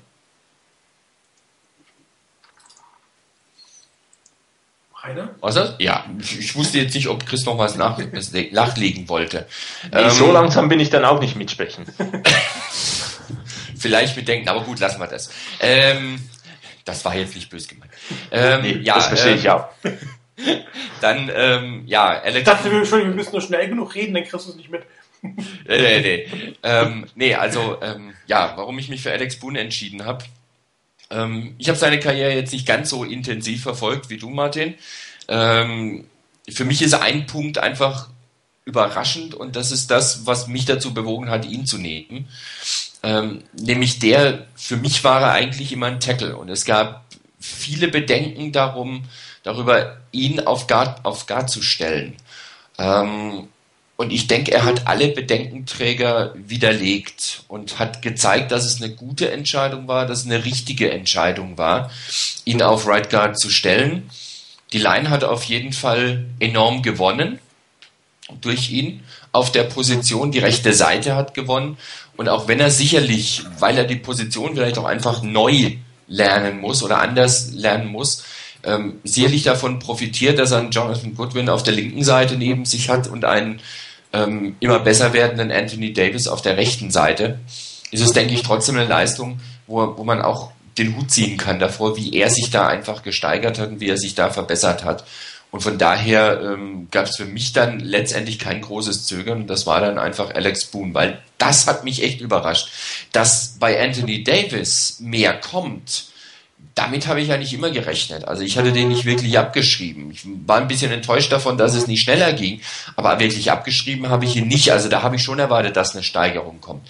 Da könnte man jetzt drüber schreiben, zu sagen, ja, diese Steigerung, die dann kam, war das jetzt stärker und überraschend, dass das so stark war. Aber das war mir dann ein bisschen zu wenig Argument für Anthony Davis, deshalb für Alex Boone, weil da gab es halt doch viele Bedenken, ob er diese Position wirklich meistern kann, auch bei mir.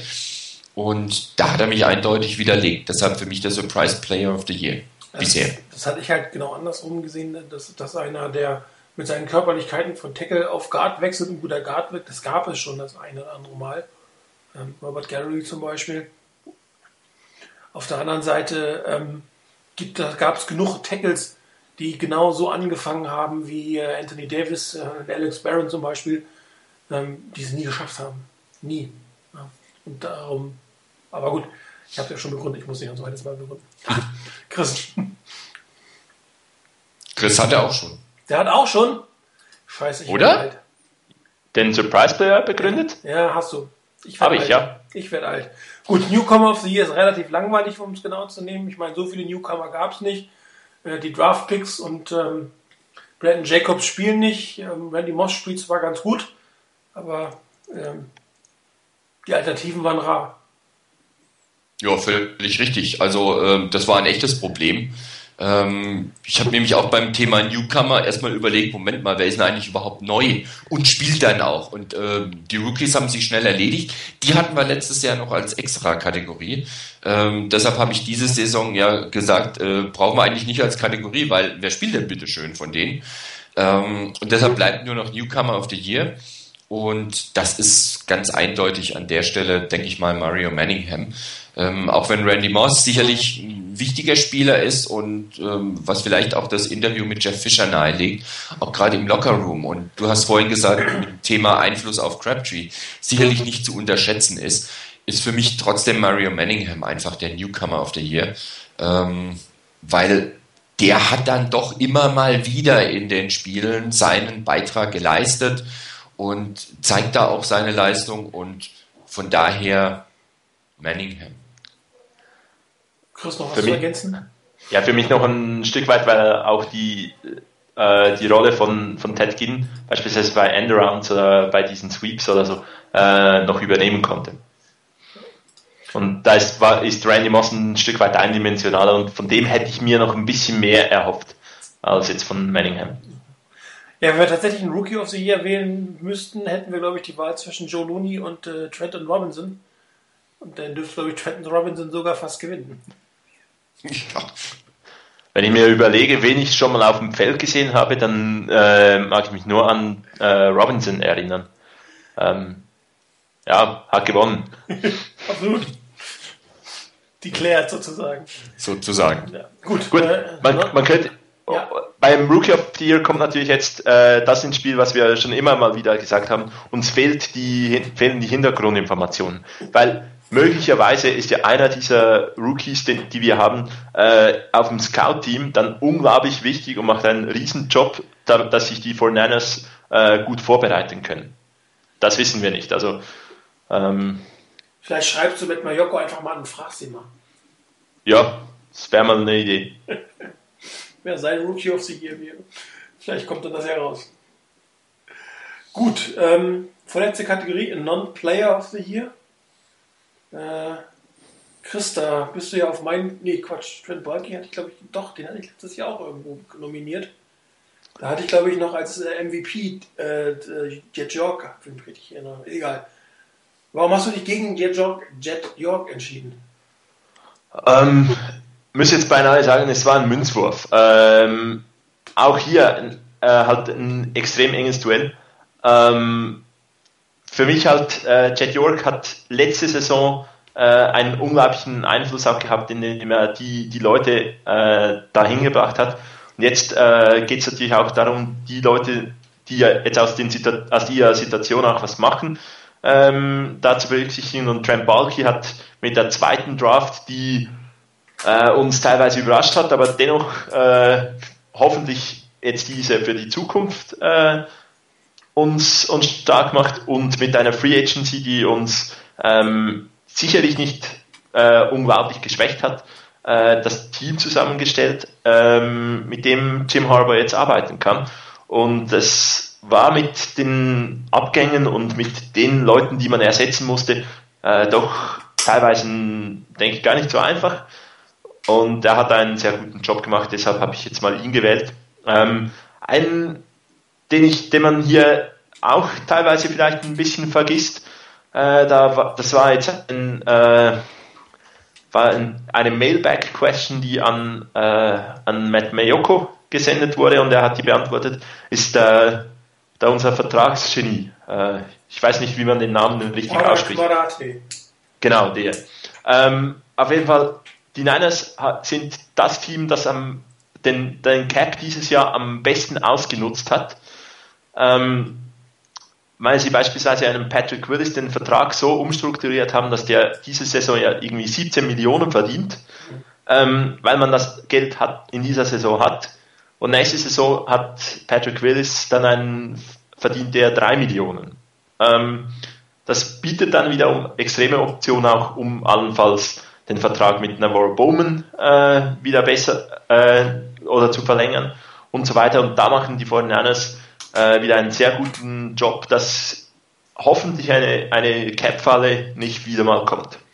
Und das äh, wird, glaube ich, auch die spannendste Sache in der, Offense, in der Offseason sein, ob man dieses Jahr Navarro Bowman, ich glaube zwei Jahre hat er noch, ähm, verlängert, was definitiv ähm, gemacht werden sollte. Der, wird, der Junge wird immer teurer. Mit jedem Tackle, den er macht, wird er teurer. Und ähm, den sollte man sich warm halten, definitiv. Also ich mal gucken, was, was äh, Herr Balki hier entscheidet und was der Herr Marate dann daraus macht. Ja, Rainer, du hast dich für äh, Jet York entschieden. Ja, ich habe es ja vorhin bei der Most Valuable Personality schon ein bisschen angesprochen. Ähm, dass ein Team funktioniert, da muss natürlich, die Spieler müssen funktionieren, das Coaching, der Coaching-Staff muss passen, ähm, aber es müssen letztendlich auch, damit wirklich alles zusammenpasst, auch die Bedingungen drumherum geschaffen werden. Und ich denke, seit Jet York da ähm, die Sache wirklich mehr oder minder in die Hand genommen hat, ähm, tut sich was und da bewegt sich die ganze Organisation in die richtige Richtung. Und äh, der schafft letztendlich die Voraussetzungen und hält den anderen dafür auch ein bisschen den Rücken einfach frei und gibt ihnen die Möglichkeit, sich auf ihren Job zu konzentrieren und wirklich in aller Ruhe dabei zu arbeiten. Und deshalb ähm, führt für mich dieses Mal beim Non-Play of the Year nichts an Owner Jet York vorbei. Sehe ich äh, ehrlich, ehrlich gesagt. Ähm, er ist mit seinen 29 Jahren eigentlich schon na, fast äh, einer der besseren äh, oder der besten Owner oder Owner Vertreter in diesem Fall. Er gilt ja als, als CEO. Owner selber äh, sind ja eigentlich seine, seine Eltern. Ähm, er hat Leute aus dem Silicon Valley geholt, er hat von Facebook Leute abgeworben, um die ins Front Office, ins Management mit hineinzubringen.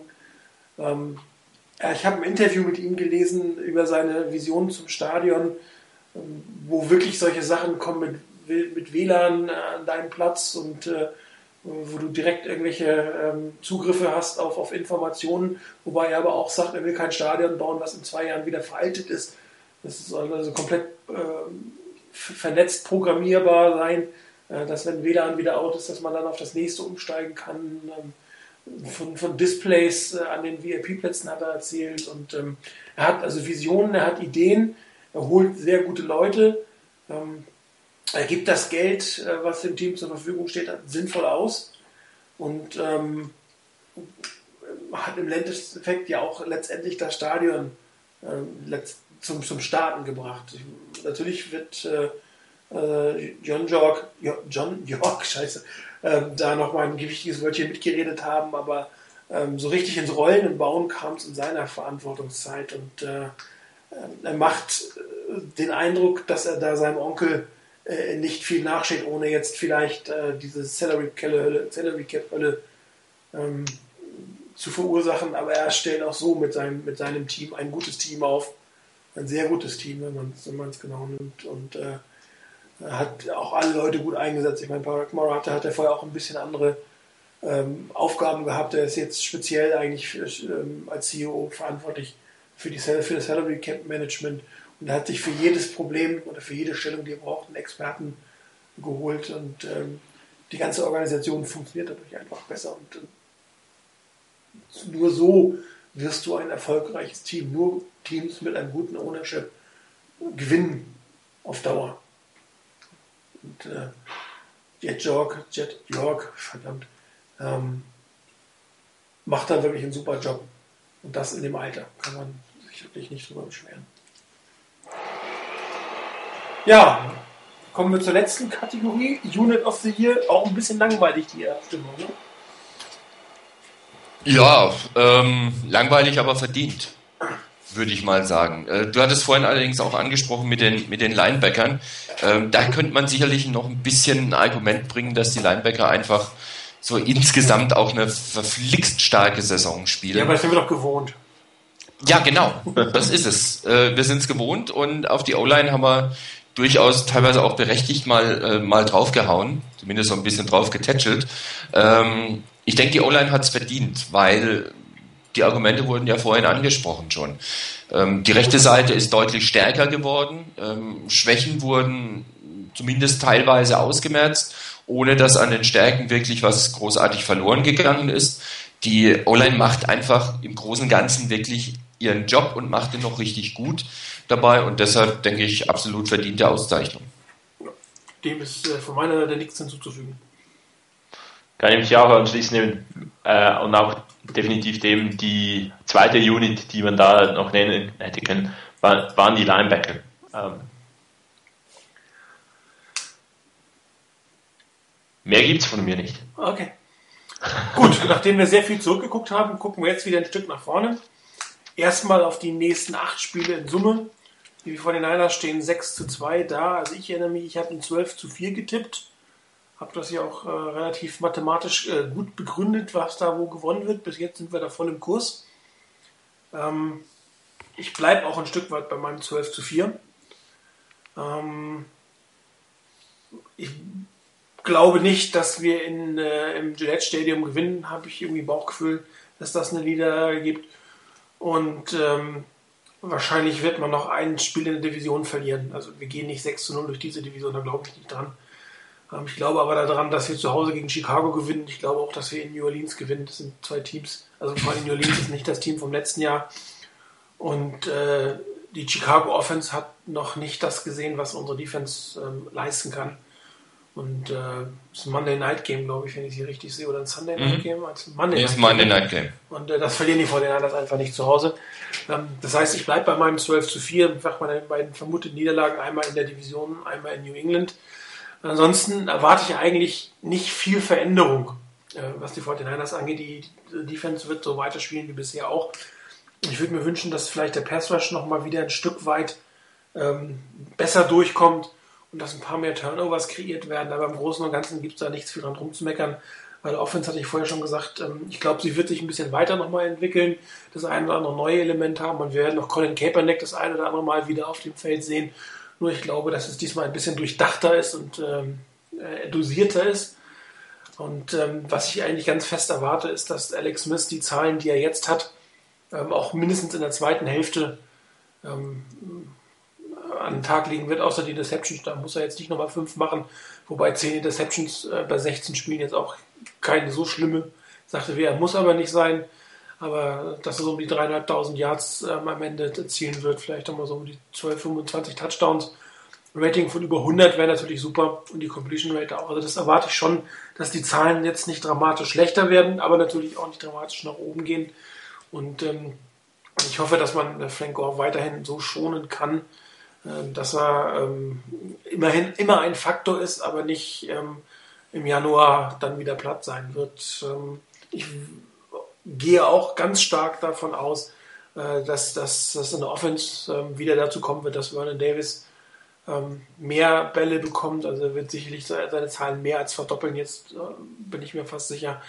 man kann oder man sollte auf ihn in der Offense einfach nicht verzichten. Und ansonsten ähm, werden wir am Ende des Jahres einen Mike Crabtree haben, der vielleicht wieder nicht an die 1000 Yards herankommt, aber doch eine sehr gute Saison haben, gehabt haben wird und dann sicherlich auch ähm, ein Faktor in den Playoffs sein wird. Für mich gibt es definitiv keine Frage, dass die Fortinanders dieses Jahr nicht in den Playoffs stehen. Ja, für mich sind es, äh, ich habe mir da überlegt mal, wir haben acht Spiele, vier davon sind eigentlich für mich klare Siege, oder die Spiele, die die Niners, äh, wenn sie so spielen, wie die Niners spielen können, ähm, klar gewinnen sollten. Das sind eigentlich äh, die beiden Spiele gegen Seattle, das Spiel gegen Arizona und das Spiel zu Hause gegen Miami. Chicago ist ein starkes Team. Ähm, die können den Niners Probleme machen, wenn die Niners auch so gut spielen, wie sie normalerweise oder wie sie spielen können. Ähm, das gleiche gilt ein Stück weit für die Saints, die auch wieder etwas besser in, in Form gekommen sind. Die spielen dann zu Hause im Dome, ist nochmals ein Stück weit eine andere Geschichte als letzte Saison dann äh, in San Francisco. Ähm, und dann das, die, das Spiel in, äh, in Boston, äh, in Foxborough, welches möglicherweise dann mit Schnee und Eis und so ähm, dann auch wieder ein ganz spezielles Spiel werden kann. Und das Spiel in äh, Seattle ist immer wieder ein, ein schwieriges Spiel und die, ich sehe die, die Seahawks auch als eigentlich den, den härtesten Konkurrenten im Moment in der, in der Division. Das sind so für mich Spiele, bei denen die Niners auch unter Druck gesetzt werden können, wenn sie nicht, äh, auch wenn sie auf einem ganz, ganz hohen Niveau spielen, sind, es sind alle Spiele, äh, können gewonnen werden. Ähm, ist kein Spiel da, wo man sagen muss, da sind die 49ers äh, komplett außen, Außenseiter. Ähm, und deswegen ist da dann irgendein Record zwischen 10-6, 14-4 äh, für mich. 14-4? Äh, ja, 14-4. Nee, 14-2. Entschuldigung, verrechnet. Ähm, 14-2. wäre eins zu wenig. Genau. Ja. Ähm, ist eigentlich alles durchaus äh, im Rahmen des Möglichen. Die Niners, die müssen, müssen das machen, was sie, was sie stark gemacht hat und an den Orten, wo sie noch Verbesserungspotenzial haben, wirklich einfach das, das diese konsequent, äh, Kontinuität in der Verbesserung noch hinkriegen. Beispielsweise eben Alex Smith, der angesprochen wurde von dir. Er hat eine, wenn er so hingecoacht wird, wie er das gegen die, gegen die Saints, äh, nicht gegen die Saints, gegen die Cardinals gemacht, das gemacht wurde, dann, dann passt das, dann kann er da, sich da extrem äh, Selbstvertrauen äh, erspielen und macht die richtigen Entscheidungen, macht die Entscheidungen schnell. Und äh, dann kann er diese, diese Statistiken, die du angesprochen hast, definitiv erreichen und dann wird er uns auch sehr gut tragen durch diese äh, restlichen acht Spiele. Dabei darf man das Run-Game nicht ver vergessen, man muss in der Defense weiterhin gut spielen, die Coverage darf ein bisschen besser werden, der Pass Rush darf ein bisschen besser werden, ähm, aber das Niveau sich erhalten, weiterhin von Woche zu Woche, äh, das, das Niveau versuchen zu verbessern und dann äh, ja, sind eben diese, äh, dann ist beinahe auch ein unmöglicher Rekord möglich. Ja. Ja, ähm, was die Chancen der Niners da, dahingehend angeht, ähm, die NFC West zu gewinnen, da denke ich, sehe ich jetzt nicht die große Gefahr, wenn es jetzt nicht, wenn jetzt nicht das Verletzungspech ganz übel zuschlagen würde. Ähm, weil man muss einfach gucken, die Niners haben jetzt drei Niederlagen weniger als die Cardinals und die Rams ähm, und zwei Niederlagen weniger als die Seahawks. Und wenn die Niners drei Spiele verlieren würden noch bis zum Ende der Regular Season und dann am Schluss auch bei fünf Niederlagen wären, bei einer 11-5-Bilanz wären, dann würde es den Seahawks nicht reichen, wenn sie ein Spiel noch verlieren bis zum Schluss weil sie ja in der Division jetzt schon 0-3 stehen. Und das kann ich mir nicht vorstellen, dass die Niners dann in der Division eine schlechtere Bilanz aufweisen als die Seahawks. Von daher glaube ich nicht daran, dass die Niners da in ernsthafte Gefahr kommen können. Wie gesagt, immer vorausgesetzt, dass jetzt nicht irgendwie der Verletzungsteufel ganz übel zuschlägt. Ähm, von daher mache ich mir darum keine Gedanken. Und was den Number One Seed angeht in der, in der NFC, ähm, wäre schön, ist aber kein Muss. Es gab auch schon genug Teams, die nicht auf Nummer 1 gesetzt waren ähm, und dann trotzdem den Titel letztendlich geholt haben. Und darauf kommt es nur an, letztendlich. Es wäre natürlich schön, Heimrecht ähm, über die ganzen Playoffs zu haben, ähm, aber es ist nicht dringend erforderlich. Von daher, wenn ich mir die Schedule anschaue, hat es angesprochen, es sind noch acht Spiele. Ich sehe persönlich die zwei Spiele, die am kritischsten sind ähm, wirklich die beiden Auswärtsspiele in New England und in Seattle. Nicht zuletzt, weil beide eben Mitte Dezember sind, beziehungsweise also am 16. und am 23. Dezember sind. Ähm, wo es dann vom Wetter her auch ganz übel werden kann. Ähm, das sind mit Sicherheit die beiden kritischsten Spiele. Ähm, ich würde allerdings noch zwei weitere Spiele durchaus reinnehmen, die man nicht unterschätzen sollte. Das wäre das Spiel gegen Chicago. Klar, es ist ein Monday Night Game, es ist zu Hause und da gehe ich eigentlich auch davon aus, dass die Niners das gewinnen, ganz klar. Allerdings, ähm, die Defense der Bears macht dieses Jahr einen verflixt guten Job. Ich habe mir jetzt im Schnelldurchlauf mal die letzten zwei, drei Spiele der Bears angeschaut, wie da die Defense aufgetreten ist. Und das ist teilweise schon beängstigend stark, was die da leisten. Man muss dann gucken, wie sie das in, in ähm, San Francisco umsetzen können, auch wie, wie sie damit zurande kommen, ähm, dass ein Gameplan gegen die Offense der Niners anscheinend nicht ganz so einfach ist, ähm, auch wenn zum Beispiel die Giants es durchaus geschafft haben. Und ich nicht daran glaube, dass das jetzt wirklich eine Taktik der Niners war, da alles zu verheimlichen und absichtlich zu verlieren. Ähm, von daher könnte das ein sehr interessantes Spiel geben. Ich glaube nicht an ein High-Scoring-Game gegen die Bears. Ähm, ein enges Ding, das die Niners, denke ich und hoffe ich, auch gewinnen werden. Ähm, mit dem Spiel bei den Saints bin ich im Moment noch sehr vorsichtig. Da würde ich noch abwarten, wie die Saints auch jetzt gegen ähm, gegen die Falcons spielen. Wenn die Saints gegen die Falcons, das ist jetzt glaube ich am nächsten Wochenende, ähm, das Spiel verlieren sollten zu Hause, dann glaube ich daran, dass die Niners wirklich das ganz gut auch gewinnen können, weil dann für die Saints das schon sehr, sehr schwer wird Richtung Playoffs. Ansonsten könnten die Saints wirklich noch Playoff, äh, Playoff Luft schnuppern wollen und dann wird es ein, ein schwieriges Spiel, weil man sollte, auch wenn die Saison nicht optimal gelaufen ist, die Saints nicht unterschätzen. Die sind vielleicht auch ein bisschen unter Wert beim einen oder anderen Spiel geschlagen worden. Ähm, da würde ich schon noch aufpassen. Ist für mich ein Spiel, das durchaus nicht so locker gewonnen wird. Miami zu Hause sollte eigentlich machbar sein. In Miami hätte ich gesagt, das könnte wirklich schwer werden, weil die Dolphins doch ähm, für mich überraschend stark sind dieses Jahr. Nicht das absolute Top-Team, aber was sie bisher geleistet haben, ist aller Ehren wert, hätte ich so nicht erwartet. Ähm, ja, und die anderen drei Divisionsduelle, beide gegen die Rams und am Abschluss zu Hause gegen die Cardinals sollten Siege werden. Ähm, vielleicht eine, 14, also eine 14-2-Bilanz wird es nicht. Ähm, eine 12-4-Bilanz, ja, das ist in etwa das, was ich auch denke, was da jetzt rauskommen kann noch. Ähm, mit einer 11-5-Bilanz wird es mich jetzt nicht gravierend überraschen. Und die anderen Punkte, die ihr angesprochen habt, da bin ich voll bei euch. Äh, Pass Rush kann und darf gerne ein bisschen zulegen, die Coverage darf noch ein bisschen sicherer werden und ähm, auch gerade das Einsetzen von Kendall Hunter, dass der weiterhin seine Einsätze kriegt und dabei auch Wirkung zeigt, sodass man ihm dann auch weitere Carries geben kann, dürfte sehr, sehr wichtig werden, gerade wenn es tief in die Playoffs gehen soll. Und eine Unit habt ihr jetzt, glaube ich, noch nicht äh, genannt, äh, die Special Teams, die dürfen gerne ein bisschen zulegen. Ja, schließe ich mich an. Gibt es nichts daran auszusetzen. Gut, dann von dem weiten Vorschau äh, gucken wir nach, Sonntag, nach Sonntag, hallo, auf Sonntag. Ähm, die Rams kommen, äh, ein Division-Duell, was immer unter ganz besonderen Voraussetzungen steht, aber eigentlich sind die Rams zu schlecht, um gegen die 49ers bestehen zu können. Oder seht ihr es anders? Kurze Antwort, nö. Gut, sehr schön. Ich mache es nicht länger.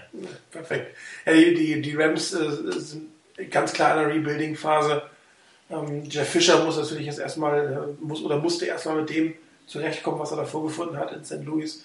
Einem alternden Steven Jackson, einem Sam Bradford, der weit hinter seinen Erfahr äh, äh, Erwartungen hinterhergeblieben ist.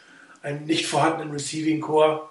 Eine Defense, die besser spielt, auch ähm, besser als die letzten Jahre aber auch noch nicht da ist, wo man sich, glaube ich, wenn man nicht in allen Kategorien äh, einigermaßen im Mittelfeld.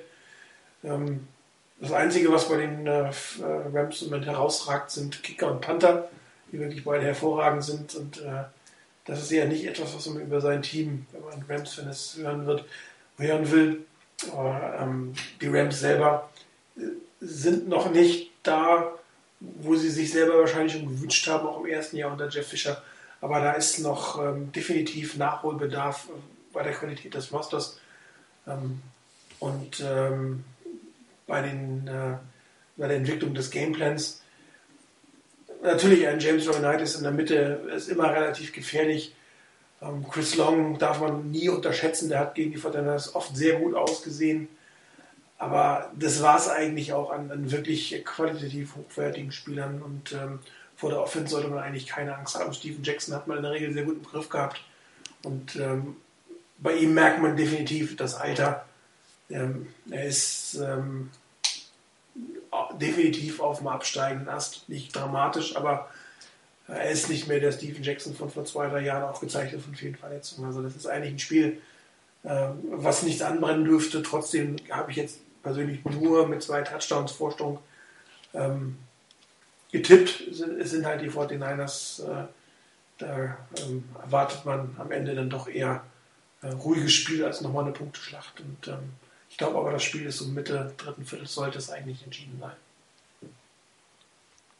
Ja, ich habe hab mir eigentlich die ähm, zwei Fragen aufgestellt. Ähm, und zwar kann Alex Smith dann die Leistung von, Ari äh, von Arizona anknüpfen. Äh, wenn er diesen Rhythmus wieder aufbauen kann, diese Sicherheit hat, dann können die Niners sehr, sehr viel machen. Und dann kommt die, dieser Punkt ins Spiel, den du am Schluss auch angesprochen hast. Die Niners sind die Niners. Aber welche Niners sehen wir? Was zaubert uns Jim Harbaugh aus dem, äh, aus dem Bye-Week-Hut sozusagen? Ähm, die Niners hatten jetzt viel Zeit, sich vorzubereiten. Sie sind sicherlich äh, top vorbereitet auf diese, auf diese, äh, auf die Rams. Und äh, ich denke, Schlüssel zum Erfolg ist dies, die Balance zwischen Pass und Lauf und dann daneben noch den, den Rhythmus von Alex Smith aufbauen, vielleicht auch Play Action einsetzen. Äh, und dann darf das Spiel überhaupt nicht eng werden. Ähm, das ist, ist, aber dann halt wiederum ein Spiel, bei dem die, äh, die Niners aufpassen müssen, dass sie, dass Freddy P. Soft dann nicht plötzlich zum Faktor wird. Also ich hoffe, der ist mit den Giants nach New York geflogen. Dazu komme ich gleich bei meinen Power Rankings. ich hoffe auch, dass er kein Rückflugticket hat. ähm, ja, aber das Wesentliche habt ihr schon gesagt. Ähm, ich sehe die Rams nicht derzeit nicht als ernsthaften Konkurrenten. Das sah am Anfang der Saison relativ gut aus, als sie erstmal mit 3-2 gestartet sind. Seitdem ging es eigentlich eher nach unten. Ähm, die haben auch richtig böse eine auf die Mütze bekommen von den Patriots in London. Das war sicherlich kein sehr schöner, angenehmer Heimflug. Und mit so einer Packung gehst du dann auch noch in die Bye Week. Ähm, das, das gibt schon zu denken. Und dann kommen, musst du auch noch zu den Niners, äh, die klare Favorit auf den Titel in der Division sind. Ich sehe da für die Rams nicht wirklich die Chance, das zu gewinnen, wenn die Niners vernünftig spielen. Also es sei denn, es gibt einen Komplettaussetzer des Teams, äh, worauf ich nicht hoffe, ähm, was ich auch nicht erwarte unbedingt. Ähm, ansonsten für mich eine relativ deutliche Geschichte, die die Niners dann mit 10 Punkten vorgewinnen werden. Chris, hast du einen Tipp abgegeben? Nee, habe ich noch nicht, aber ich mache 17 raus. Alles klar. Wunderbar. Bevor wir jetzt äh, äh in Richtung äh, NFL im Allgemeinen bewegen, ähm, ich habe so locker äh, den Herrn Marati falsch ausgesprochen. Äh, auf der Fortinanders Homepage äh, ist sein Name, ich will es einmal versuchen, richtig heißt. Purok Muratey. Sehr schön. Siehst mal. Ja, das ist tatsächlich eine Aussprachhilfe auf der Fortinanders Homepage zu finden. Schön, dass es sowas gibt, ne? Ja, ne? Finde ich auch. Hättest du, mal, hättest du mal besser vorher geguckt. Ja, das kann man ja nicht was, machen. Was ist jetzt das für eine Vorbereitung da auf die Sendung? Echt? Ja, entschuldige. Entschuldigt bitte. Und jetzt kommt noch, jetzt muss ich noch was gestehen. Äh, ich habe äh, zwar Power Rankings gemacht, aber ich habe irgendwie vergessen, mir die Datei zu schicken, mir selbst zu schicken sozusagen. Ich habe sie nämlich heute in der Mittagspause fertig gemacht. Äh, darum habe ich nur halbe Power Rankings da heute. Und zwar die Top 10 und die letzten sieben. Aber das reicht ja auch mal. Um ein bisschen ist, ja, ist ja einer mehr als die Hälfte. Siehst du? Nicht schlecht, ne? Fangen wir mal unten an. Da hat sich nicht allzu viel getan. Chiefs, Jaguars und Browns definitiv äh, die schwächsten Teams der Liga. Da unten standen vor die Saints und die, die ähm, Panthers noch. Die habe ich jetzt ein Stück weit nach oben genommen. Vor Titans, Bills und Rams. Ähm, die für mich äh, ein Stück weit nach unten rutschen. Die Jets trotz dabei liegt. Das, das Team ist, ist äh, groß in Sprüchen und äh, schlecht auf dem Feld. Und ich glaube, dass, dass diese Großkotzigkeit, die da jetzt immer am Tag ist, Rex Ryan, äh, beziehungsweise Chromati, der schon wieder die Playoffs garantiert. Das einzig Witzige war, äh, muss man äh, Rex äh, Ryan ja lassen, äh, er wurde als ähm, Most Overrated Head Coach gewertet und hat sich gefreut, dass er endlich mal in dem Ranking Bill Belichick äh, überholt hat. ja, das habe ich auch gesehen. Das war ganz lustig. Ansonsten, äh, das ist für mich der untere Teil der Liga und die Titans sind definitiv äh, im freien Fall. Äh, die Rams hoffentlich nicht ab Sonntag auf dem Weg nach oben. Und Jet und Bills haben einiges zu beweisen, spielen eine sehr, sehr enttäuschende Saison. Kommen wir wieder nach oben. Ähm, da habe ich was gemacht, was ich eigentlich selten mache. Ähm, ich habe Teams in der Bye Week besser werden lassen, was ich nie mache oder so gut wie nie mache. Bei den Jets habe ich eine Aussage gemacht, dass sie schlechter werden lassen. Aber für mich sind die Giants auf einem sehr stark abfallenden Ast. Die stehen zwar mit 6-3 da und hatten ähm, eigentlich auch nur jetzt das letzte Spiel ähm, gegen die Steelers verloren, aber ich habe mir ähm, die anderen beiden Spiele nochmal etwas genauer, gerade die Statistiken angeguckt. Ich meine, Washington und Dallas sind jetzt nicht gerade die Traumgegner. Ida Manning hat horrende Zahlen eigentlich gehabt und sie haben diese Spiele schon mit sehr, sehr viel Glück gewonnen. Ähm, das heißt, selbst wenn diese drei Spiele in Summe in 2 zu 1 sind, sind das Spiele, äh, wo die Giants nicht annähernd das, das Niveau äh, erreicht haben, was sie gegen die 49ers gezeigt haben. Und äh, das sind halt drei Spiele hintereinander. Das habe ich schon definitiv mal als Trend für mich ähm, bewertet und habe die äh, Giants äh, mal locker drei äh, Plätze fallen lassen, weil sie sind definitiv nicht mehr das drittbeste Team. Und ich glaube auch, dass die 49ers besser sind als die Giants in der letzten Zeit. Ähm, ich hoffe, damit habe ich kein Unrecht. Und die Bears sind definitiv bei mir auf dem Weg nach oben.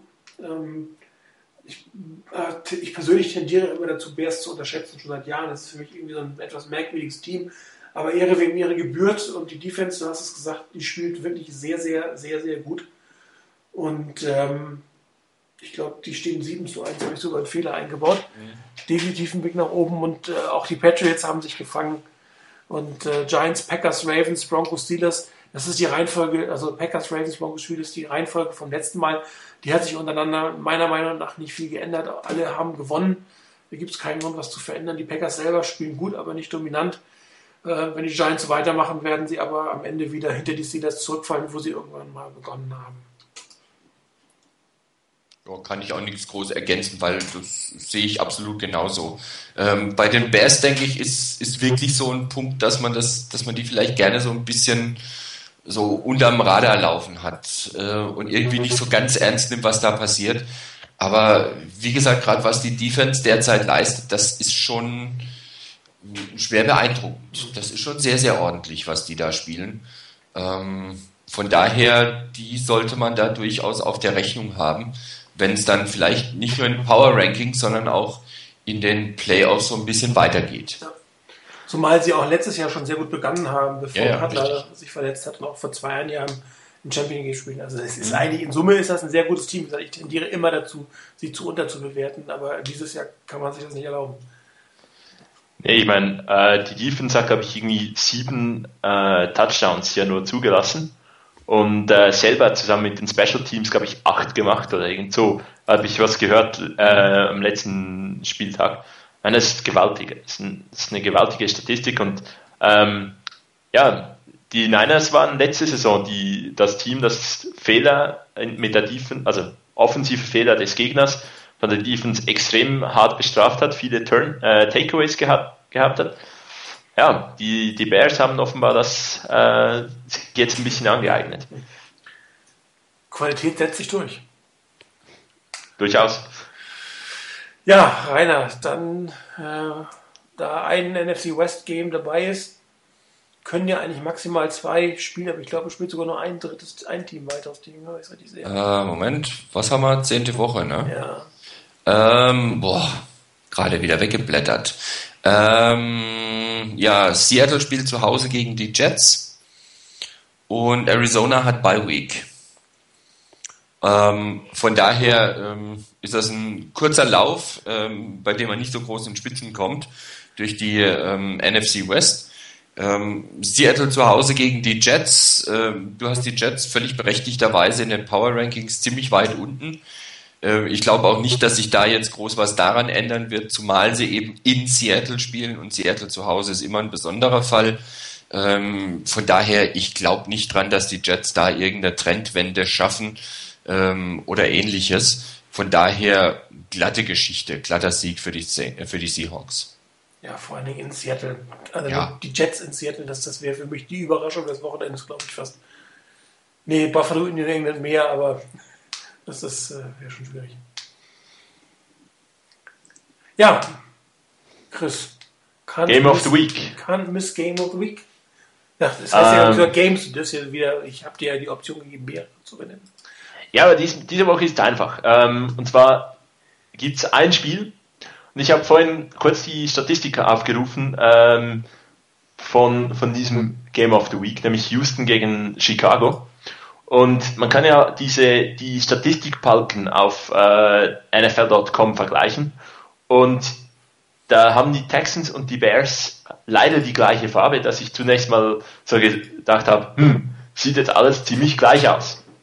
Und ich meine, wenn die Balken da überall ziemlich gleich aussehen, dann äh, kann das, wird das sicherlich ein ganz gutes Spiel. Zumal diese Balken nicht auf tiefem Niveau ziemlich gleich aussehen, sondern auf ziemlich hohem Niveau. Und deswegen denke ich, das wäre ein unglaublich interessantes Sunday Night Game, was ich aber sicherlich nicht äh, schauen kann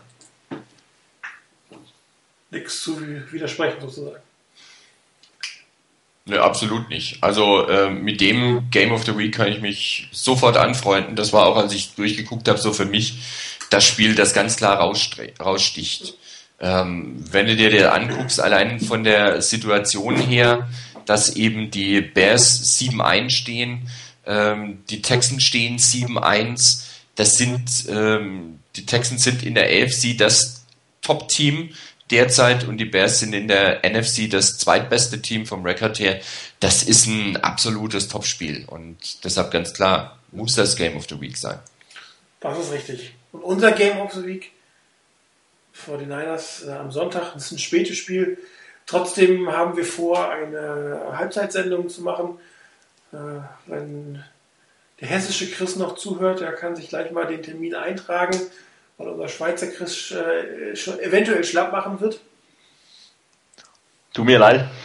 ja, aber wir planen definitiv eine Halbzeitshow zu machen nächste Woche. Wir werden es natürlich auch dann rechtzeitig nochmal im ankündigen, ob stattfindet oder nicht. Aber geht mal davon aus.